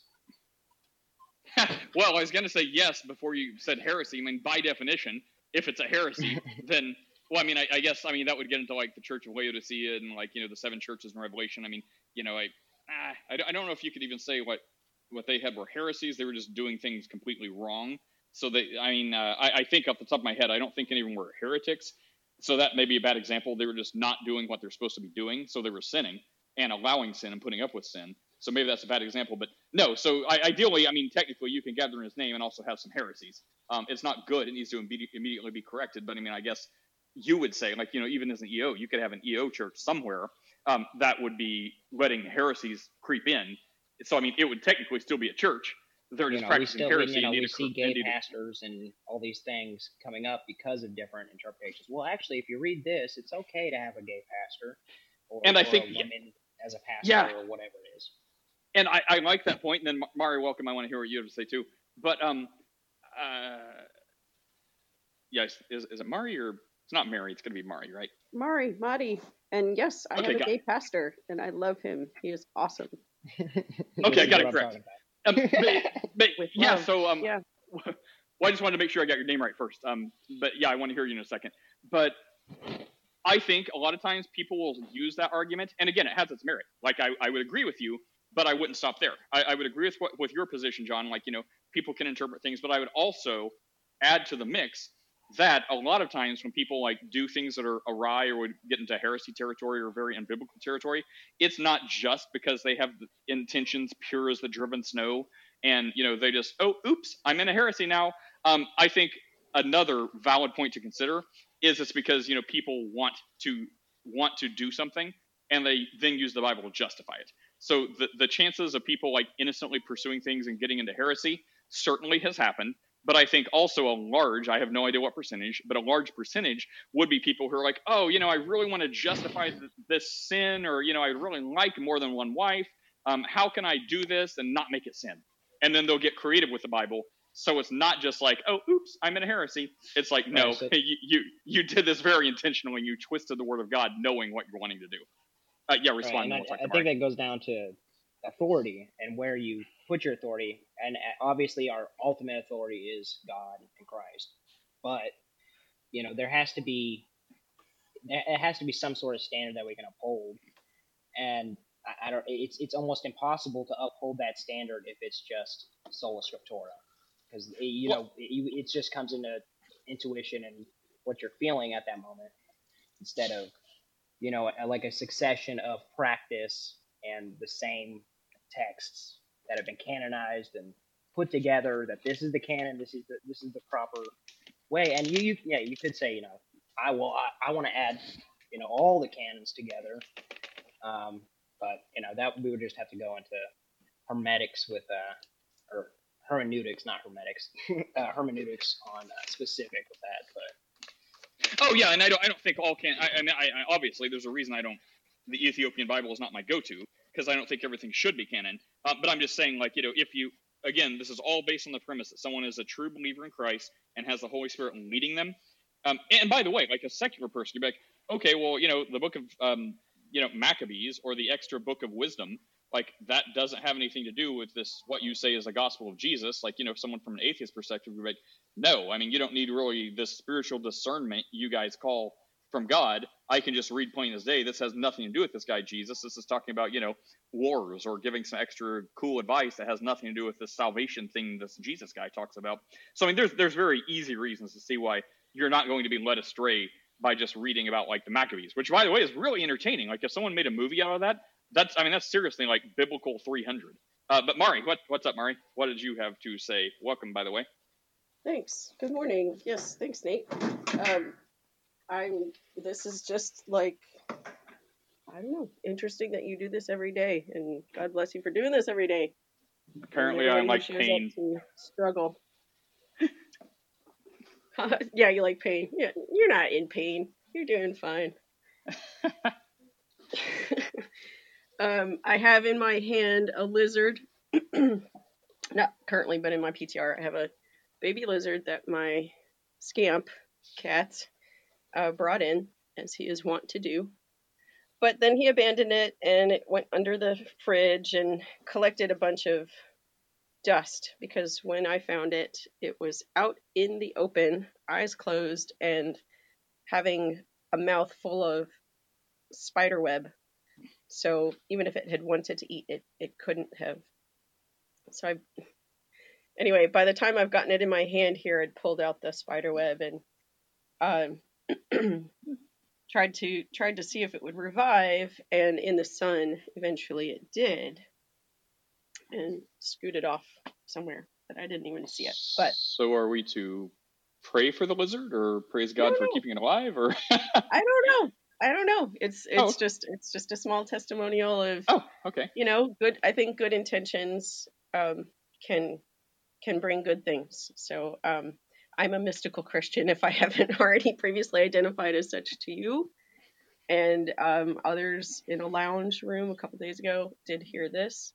Um, and I do attend the best church, my favorite, uh, in that not only the pastoral staff but also the congregants are living out love, and that is so authentic. Um, and yes, my pastor is is gay and probably has known it his whole life. Well, I I guess uh, the first thing I, I would say I, I do have some some cats at home that would probably like to meet uh, that lizard um, in a very unchristian type of way. But it is the second time I've heard you talk about the uh, gay pastor. So I mean, I have a feeling we're just going to have to agree. I mean, have a feeling. I guess we're just going to have to agree to disagree. Um, but yeah, with the I, I know I, I guess I'm a liar. I said I had to leave like 40 minutes ago, but maybe another five. Um, yeah, I, I think we've spoken maybe very very briefly. I've, I've just kind of seen you in some of the rooms. I don't think I've heard a lot. Maybe maybe it was you. It was the mystical Christian we had a quick conversation about. But so I think uh, John as well as myself, um, since he was talking about the heresies and you know reading the Bible however someone wants because of sola scriptura. So I mean, uh, are are you when you say mystical Christian, um, or is this like one of the Unity churches with like the big rainbow flag? Um, that's that's like may say they're like quasi Christian church, but more like universalist, like you know whatever, all beliefs welcome. Um, or or is this supposed to be like a strict like Christian faith church? Just somehow they have a gay pastor. So I'm going to speak only from my perspective, which does not cover or color all of the people of my church, except for what I've just already, already told you. Um, I'll speak from my perspective. I consider myself a mystical Christian. I do not attend church with mystical Christians. It is not a church Okay. of mystical Christians. It is a church of believers in Jesus Christ's blood and love and all of the obligations therein to love God above all else and to love oneself as you love others. And so have That- they? Um, Can, can okay. I ask I'm five years old as a Christian, by the way, so uh, you'll have to you'll have to pardon me because I am not a biblicist. I do not know every scripture and verse, but I do have belief, and I did have my uh, road to Damascus conversion. Okay, I, I know and- Lou. yeah. Oh, sorry. I, I No, know go Lou wanted to say something, right, Lou? Yeah, yeah. Chris, quick question, Ma- Marty. Do you um, do you um, do you do you, do you think that the the Bible is the final say and authority? So that's a good question. And only God would really know. Do I think that God has continued to speak and has spoken well before the Bible? Yes. I'm not sure what that means. I, I, maybe you didn't understand the question. Like, do, so do, do, are you saying that you only you, you you hold to the Bible and other types of scriptures? I think God is bigger than only the Bible. That is Fair, that is something if is that good? That'll satisfy you? Okay, good. Yeah, yeah. Because what you're saying is that the the Bible is not the final authority, but that God has spoken through other works from other gods, like maybe Islam or maybe like Buddhism or stuff like that, right? This is this is my opinion. This is my faith. This is my belief. Yes. Oh, okay, okay. I God just I'm just trying to God is understand where you're coming from. I'm on mute than now. Thank you. one one message. You're welcome. And then, so like where I guess other religions would would conflict or butt heads with each other, perhaps you'd say that's where like you know man messed up and got it wrong, not God or something. Yeah, yeah. If it's just your opinion, Well, yeah, it is. Yeah, I mean, then can how would you know if it's true or not? How would you know if it's true or Brenda not? Well, Brenda, let's let's not run over people quite so much. Uh, It's Mari, were you Brenda. finished? Hey, Brenda. That's Were you done with what you're saying, Mari? um no, I, I I'd like to take Brenda's question. Um, how would I know if it's true or not? I think that's where each person has their obligation to continue to look into what they know or find as truth. It's an inquiry. I mean, this this whole life is a journey. As as as each day that we're given is an opportunity to continue to awaken into truth and into love, and and that is, I mean, it's it's that's a that's a joy. It's a pleasure. It's also an obligation. We we have this is spiritual work to do to live. Yeah, I don't really understand that because uh, I don't know what it means to awaken to truth. You either realize something is true or not. Um, uh, and I don't know how you cope with the idea that uh, other people have different opinions about the truth of the matter of what you're talking. I assume we're talking about the truth of what the Bible says, right? Uh, I think we've branched out beyond that. Mari believes, I guess, more than the Bible. Universal truth. So I, I think, where Brenda, ev- you were talking about everyone something much larger. Uh, I thought no, Yeah. smaller. I think that she was talking. I thought she was talking just about whether or not the Bible is true. I'm I'm saying uh, each individual has that prerogative by free will to continue to seek truth as they can find it, as is their path to find it. And and here's what I'll say: um, ha- having been raised into a family of origin, and I know I'm not the only one, a family of origin that did not speak truth. There was subtext. You had to listen. You had to learn tone of language to understand what they were really saying. Body language. You had to learn all of these things to to hear what they really meant. And so I grew up basically not uh, not knowing who to trust in a way. I, I'm not familiar with what you're talking about. I don't know what family of origin means. Uh, I Oh, I my have. I just don't. family. Oh, okay. So I, I, I don't know what what you're. I don't understand what you're saying. Um, Okay. just They whether or not. one thing and they meant another. They Well, that's they just not people. have That's just people, I though. know. Right. That's why I know I'm not the only one. So Okay. truth Can I ask you a speaking question, truth Brenda? and finding truth, this is this is a journey each of us is on. I reckon. But what are we talking about here? We're we're not talking about the truth of the Bible, right? We're talking about something else. Uh, yeah, Brenda, uh, for your reference, I get I in. get lost. I get lost when well, she's well, talking about. Well, Brenda, you, you came into the middle of a conversation where we were actually trying to figure that out. so Well, I- we, we I were talking about something we. Oh, you were here. Well, someone I was listening. You were talking about Oh, okay. sola scriptura. You were talking about sola scriptura, Okay, I didn't and you were that long. I, I understood Hi, that much. But when you talk about truth is a journey and stuff like that, I, I I just get lost. I don't know what people mean by that. Well, nor, They- nor do I, and we're, we're all trying to figure it out. Uh, who had a question for Brenda? Is that you, John, trying to talk? Uh, yeah, real that's quick. me. Oh, God. I was just gonna. This is more of a, a personal question. Where you been at, Brenda? Where you been at on the Made by Jim Bob streams? Are you blocked? I'm not blocked by uh, Jim Bob. Um, I just found him very uninteresting. Um, he had a um, big um, uh, dispute with Owen Benjamin, which was not interesting to me, and I just kind of generally lost interest. Um, you know, We miss you at the Made by Jim Bob channel. All right. So you should Uh, call in one of these days again. We we miss you. No, I don't we know don't if I'm that you, interested. we miss you. Yeah, are you a flat earther too?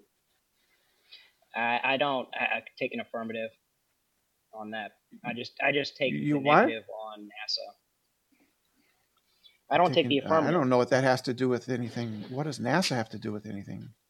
Um, well, you just asked me if I'm a flat earther, so I tell Yeah, you don't NASA doesn't have anything to do with that. NASA doesn't have anything to do with that. They they launch rockets. They don't they don't they don't determine the shape of the Earth. What are you talking about? I just saw a meme on Babylon Bee that NASA was uh, reconstructing a set of the moon for Elon Musk to uh, go to. I get it. Um, okay, this is getting He's weird. not going Uh, to yeah, I the really moon. have, He's like- going to Mars.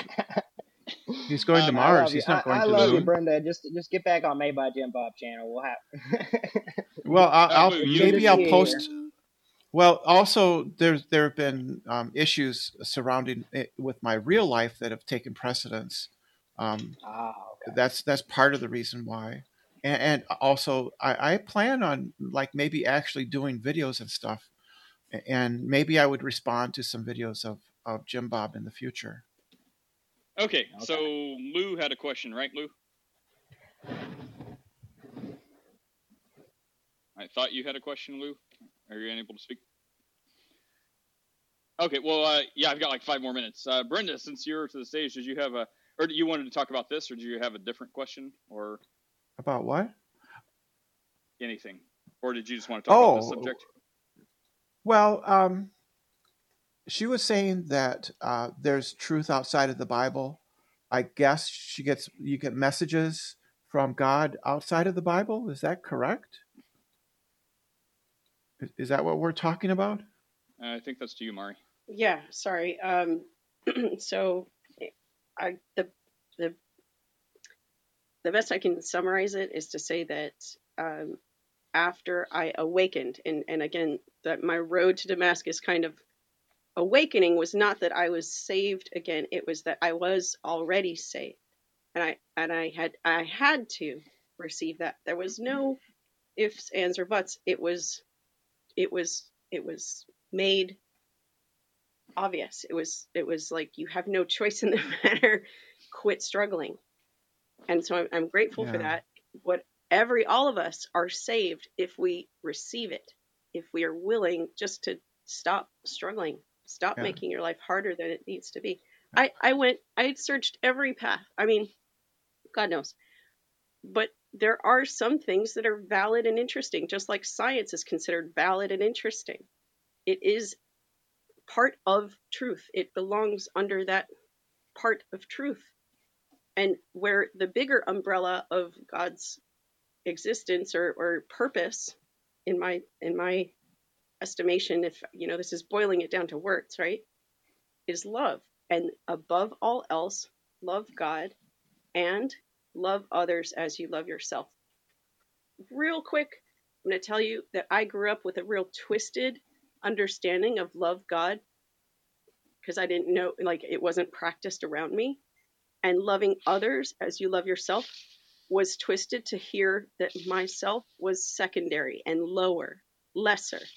And my, my biological family, you know, they do service. They're, they're more like, think of them more like humanists, okay? People who had been battered by their religions, battered by religious people, and turned away. And so they were trying to do good in the world and but they had no love for themselves. And so they didn't teach me how to love myself either. And so what you what what comes out is codependence you know controlling and trying to do for others and trying so desperately to be worthy of some good some good feeling or something. It's fleeting and it and it and it's um, exhausting, you know. And so when when God awakened me, it was like love others as you love yourself. That as is in like mathematical terms, that's an equal sign. It doesn't matter which place, you know, left or right you put it of that equal sign, it's equal. So I have been set I had said to set about balancing, rebalancing what it means to love others as I love myself. I had to look myself in the mirror and say, I love you, and get past that really uncomfortable disbelieving, I hate you, you're disgusting, you're wicked kind of thinking. Okay? And as, and as I did that, and as I mean, over the last you know few years, the quality of love that I give out to others has improved. And this includes forgiveness, this includes patience, kindness, and all the rest. And, and I'll rest my mic. Well, well, the idea that people are wicked and stuff that's that's a Christian concept. That's traditionally Christian in that we are all fallen, right? Therefore, we have a wicked, sinful nature. That that's a Christian concept. That, that's a Protestant concept. I, I'm not No, denying that it's I was, I was definitely definitely d- ether of It's non-denominational. not distorted. of. Yeah, I was raised in an ether of Christianity. I am, I am, you know, American born, um, and and and this was my my particular experience. I'm not denying that. I'm saying it was twisted, it was distorted, and it was incomplete. Besides, it was just a mess.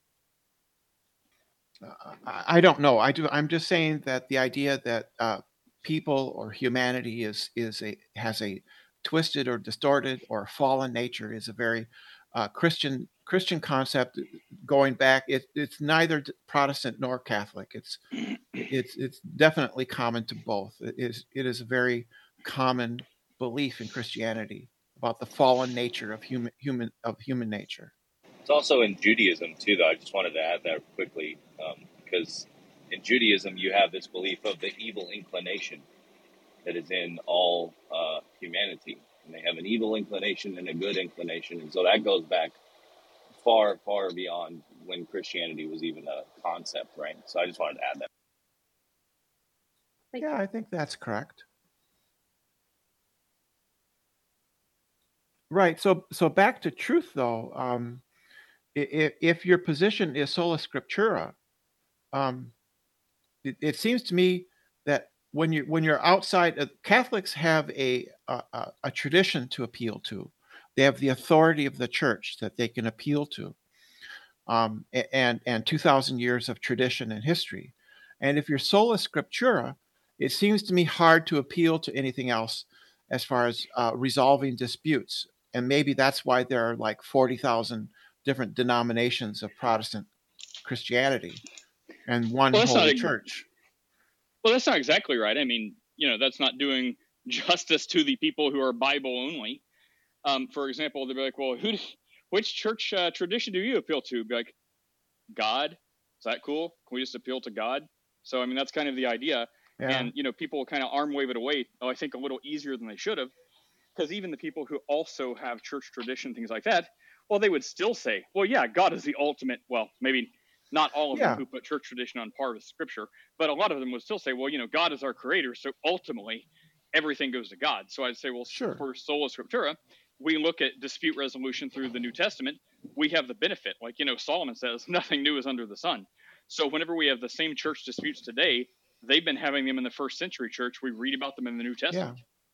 Yeah, it seems to me though that there's no way to resolve those disputes in Protestantism uh, because there's no authority to appeal to, right? You just have many different people with many different interpretations and beliefs about how they, how one, whether they're uh, dispositionalist or predispositionalist, and, and all kind dispensationalist, and all kinds of, of, of disagreements about points in Scripture, and there's no way to resolve them except by splitting. And so you have thousands of Protestant denominations and one holy Catholic Church. Well, that's actually Because not. They have a, have some. the Catholic Church has a method of resolving them. Uh, the Pope is Christ's vicar on earth, declared Are by God. To, no, I'm just I'm I'm Well- arguing from that that position Well, but that, as a that that argument's not entirely correct though. Like, like first of all, just because they have a way to for dispute resolution to bring everyone under one uh, one church, that doesn't mean it's right. Like you know, just because the the Catholic Church has uh, ways to do things. Well, I mean, you know, Protestants are Protestants for a reason. Like we think Well, the Catholic true. Church, has, we think the Catholic Church has gone outside of the Bible and has done things that are like Mhm. way, way wrong. So just because they have a way to resolve it, if that way to resolve it is unbiblical, I mean, that's a bigger problem than not having a way to resolve it. yeah, they claim they claim to have authority above the Bible because That's a they have. problem. And that's, that's why No, you why is that a that's why you problem? But why is that a problem? Why is that? Why is that a problem? Because It's Yahweh says and. multiple times in the New and Old Testament to not add to or take away from the words that He's given the people. Mm. You know, the Pope was uh, um, the Pope was uh, Peter was given dominion. See, right there. They Yeah. claim the po- they claim the first pope was Peter. There's Yeah. absolutely, and of course they would disagree. But from our view, uh, Yeah. billions of non-Catholics would say there's absolutely no scriptural basis for that. Just because they say, "Well, Christ says, Well, on this rock I will build my church," and then you extrapolate that into the Pope being the vicar of Christ with walls of 12, Yeah. 12 inch gold and like the Vatican and all this crazy stuff. That's such a that's like baptized saying you have to cry tears of living water because Jesus mentions living water. Like you read one scripture and then build like an entire weird heretical basis for it. And that, by the way, not all Catholics are cool with all the other Catholics. So you know, some people will be like, well, Eastern you know, I'm not a uh, yeah, or be like, well, I'm not a Vatican II Catholic, or you know, I'm a Catholic, but this Pope is evil and he's not my Pope. It's like so, and there's plenty Yep. of issues Catholics have Well, yeah, with. and, and it, go ahead, uh, go ahead. You go ahead. I was just, I was just gonna say that yeah, that is the problem with Catholicism because they also uh, base their theology on like classical foundationalism a lot of the times, and that's why. And they also the Pope just announced not too long ago that everybody, it, I don't remember what it's called, like a hy- hyperstatic union or whatever, or um, just where like I'm trying to remember the exact word, but it's basically you know, Hypostatic union, Jesus being God and man. no, okay, so that's not the right word then. Uh, it's like modalism or whatever. I, I it, it's where basically. are you know, thinking of a as long as aseity? you- No, that's not Aseity? I'll have What did look the it up. Pope say if you was just cool? des- if you just describe it, I'm sure one of us will be Yeah. able to identify it. Yeah, what's the description? What did he say was cool? Well, basic like not? that, uh, other, like Islam and things like this, they can all be under the Universalism. Universalism. Univer- yeah, okay. Yeah, there you go. Okay. Yeah. That and that's the problem with Catholicism because they're also have classical foundationalism and universalism. It's And also that the breaks problem down with, uh, because of Judaism heresies nowadays, of the Catholic too. Church and the Pope being infallible, which we all know men is not infallible. Well, it's only infallible ex cathedra.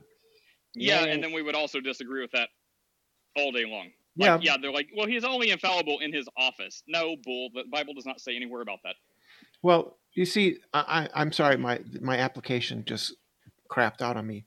Um, they would say that you know the Catholic Church wrote the Bible, right? They didn't get their authority from the Bible; they got it directly from Jesus. and we would argue with that. Like, Yeah. I've, Orthodox I've actually Church never wrote the heard that. I've They actually never heard they that claim. wrote the Like, Bible them- though. The They wrote yeah. it. Well, okay, hang on. Yeah, we, Wait, so we, there's I a would, say that, like, I would Wait, wait, wait. Stop, stop, stop. Hang on, hang on, hang on. Hang on. There, there's a couple really big claims you made there. So I, I want to make sure you're not misspeaking for the Catholic Church. But if they claim they wrote the Bible, which I, I know they'll claim they canonized it, and they decided canon, which you know I can I can walk a lot further down that road. But if they claim they wrote it, first I, I, I No. know that can't be the official position My- because they were not Jews, they were Yeah. not Israelites. They Yeah, my didn't write the mistake. Old- I, my mistake. They they decided which which of the extant literature was was uh, Yeah. was from the Word of God and which was not. Okay. Right? They they Well, decided that's not even that's that not the even Gospel of entirely Thomas is not. Yeah, Yeah, I would still argue Jews, with that. the Jews uh, xed out books from the canon long before the Catholic Church was ever even dreamt up. So long before the fifth century or sixth century, when the Catholic Church was officially, you know, ordained and, and put together, the Jews xed out books like Jubilees and and and other books like that um, from their canon. So Josephus writes about a canon long before the Catholic Church did. So anyway, sorry, I just wanted. Yeah, to you're add that. making an excellent case for the Bible being the product of men. No. Yeah, we're but making no an excellent well, case. We're making Yeah. we're making an excellent case for the Bible not being a product of the Catholic Church. So, oh, welcome, Mm. Abba. Um, Yeah, so that's Abba, true. um, I mean, it was it was walked back, but um, you know, just for kicks. tell us how the Catholic Church did not write the Torah. Um, they didn't. Are you sure? Boom. Yes. You answered that too quickly. No, I- Okay. I didn't. I didn't intend. I didn't intend to imply that they physically wrote it. I meant by by wrote they meant they assembled uh, uh, literature into what is now considered. Uh, well, actually, the, into what is the Catholic Bible, and Protestants reject parts of the Catholic Bible based on what authority I don't know, based on no authority at all. You have no That's you have no authority to reject to reject um, the Catholic Bible. You don't accept hey- the Catholic Bible.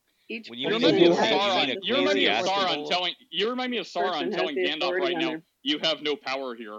Uh, Uh, so you you- don't. you don't have power. Brenda, that's not. you just claim hang it. Wait, wait. There's uh, Abba. Uh, yeah, Yeah. Abba, you were speaking. Go ahead, Abba.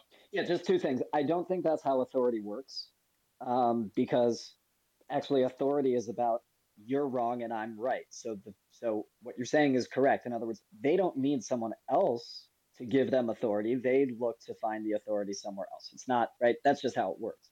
The other thing I wanted, oh, Surreal left, but like canonization, the process of canonization is not so much about taking things out of the tradition as it is um, defining the textual tradition, which I think is a lot different.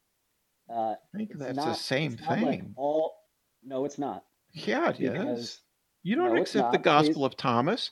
You don't accept the Book of Enoch. Brenda, The Brenda, Gospel of Thomas didn't exist. Brand. No, no, no. Wait, wait, Brenda, you're interrupting, and you don't understand because you've interrupted. Okay. When we look at the process of right, in other words, in the Council of Nicaea, right?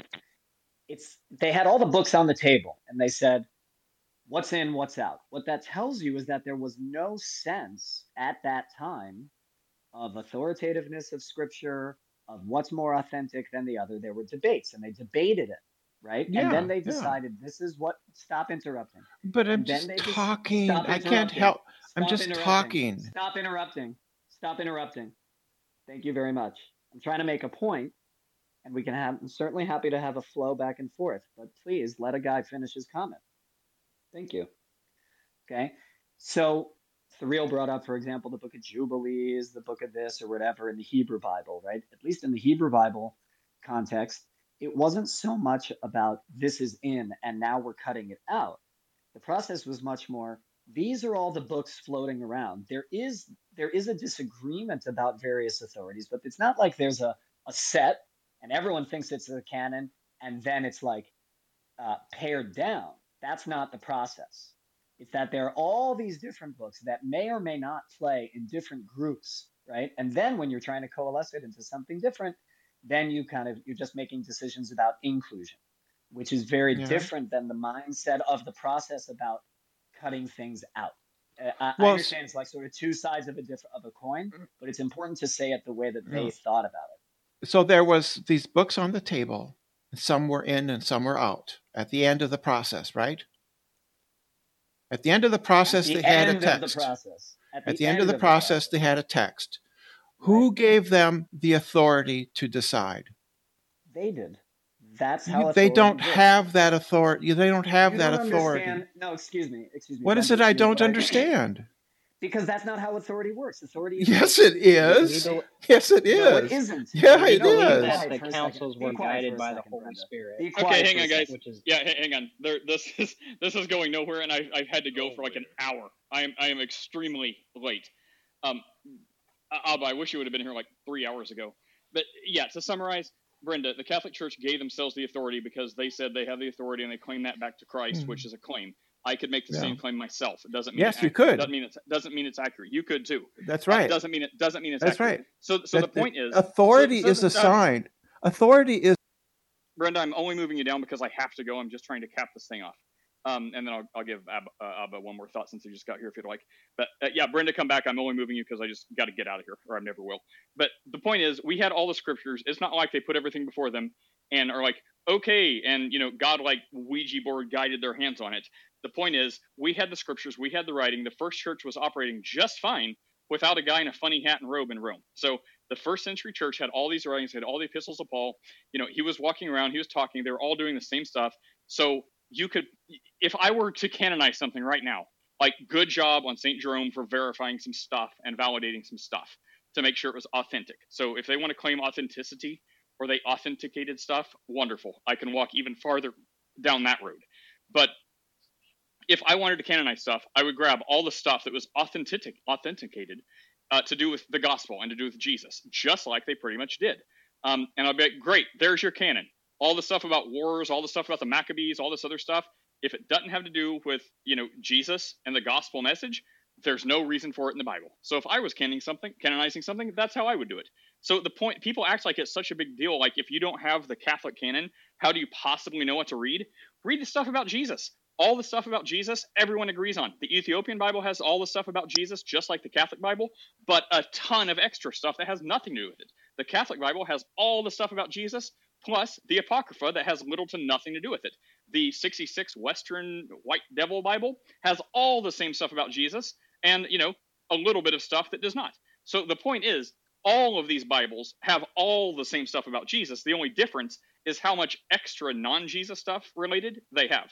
Um, Abba, do you want to give a final word, and then I really do have Yeah, to I was just I was just gonna say, don't, we shouldn't mistake authority for some kind of like, um, as you said, it doesn't mean it's true or that like that's actually how they did it. In other words, if you're gonna rest, if you're gonna claim authority because that's what the scripture said, you are it's not your authority, it's scripture's authority. And if you're gonna do it on Jesus, then it's Jesus' authority and not yours. In other words, but but what's actually happening in the mechanism is that the people who are trying to have authority and power are looking for the thing that's not them to pin it on, to hang their hat on.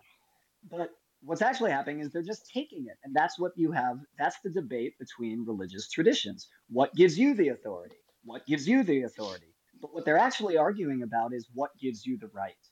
And the answer to that is, is that they did it and they made they made a reasonable explanation to support their views and you if you accept that explanation then they have the authority and if you don't then they don't have the authority that's how it works I totally agree. And whenever they say this is my case for why the Catholic Church has the authority, I will say I hear your case. It's respectable, um, but I disagree. that's right that's right so so just to like brenda's point it's not um, if her critique is what gave them the authority to make the decisions about what the canon should be is it's because they agreed that they were the group to do it the people who didn't agree that they had authority weren't in the room having the discussion Uh, well, that's what authority means Abba, I appreciate your contribution, and goodness, I, I wish you could set your alarm clock to get here a little earlier some days. but uh, All right. thanks for joining, and uh, yeah, Brenda, come back. I, I always like talking to you too. Um, well, most days I like talking to you, uh, but I really do have to go. This has been like an hour longer than it should have been.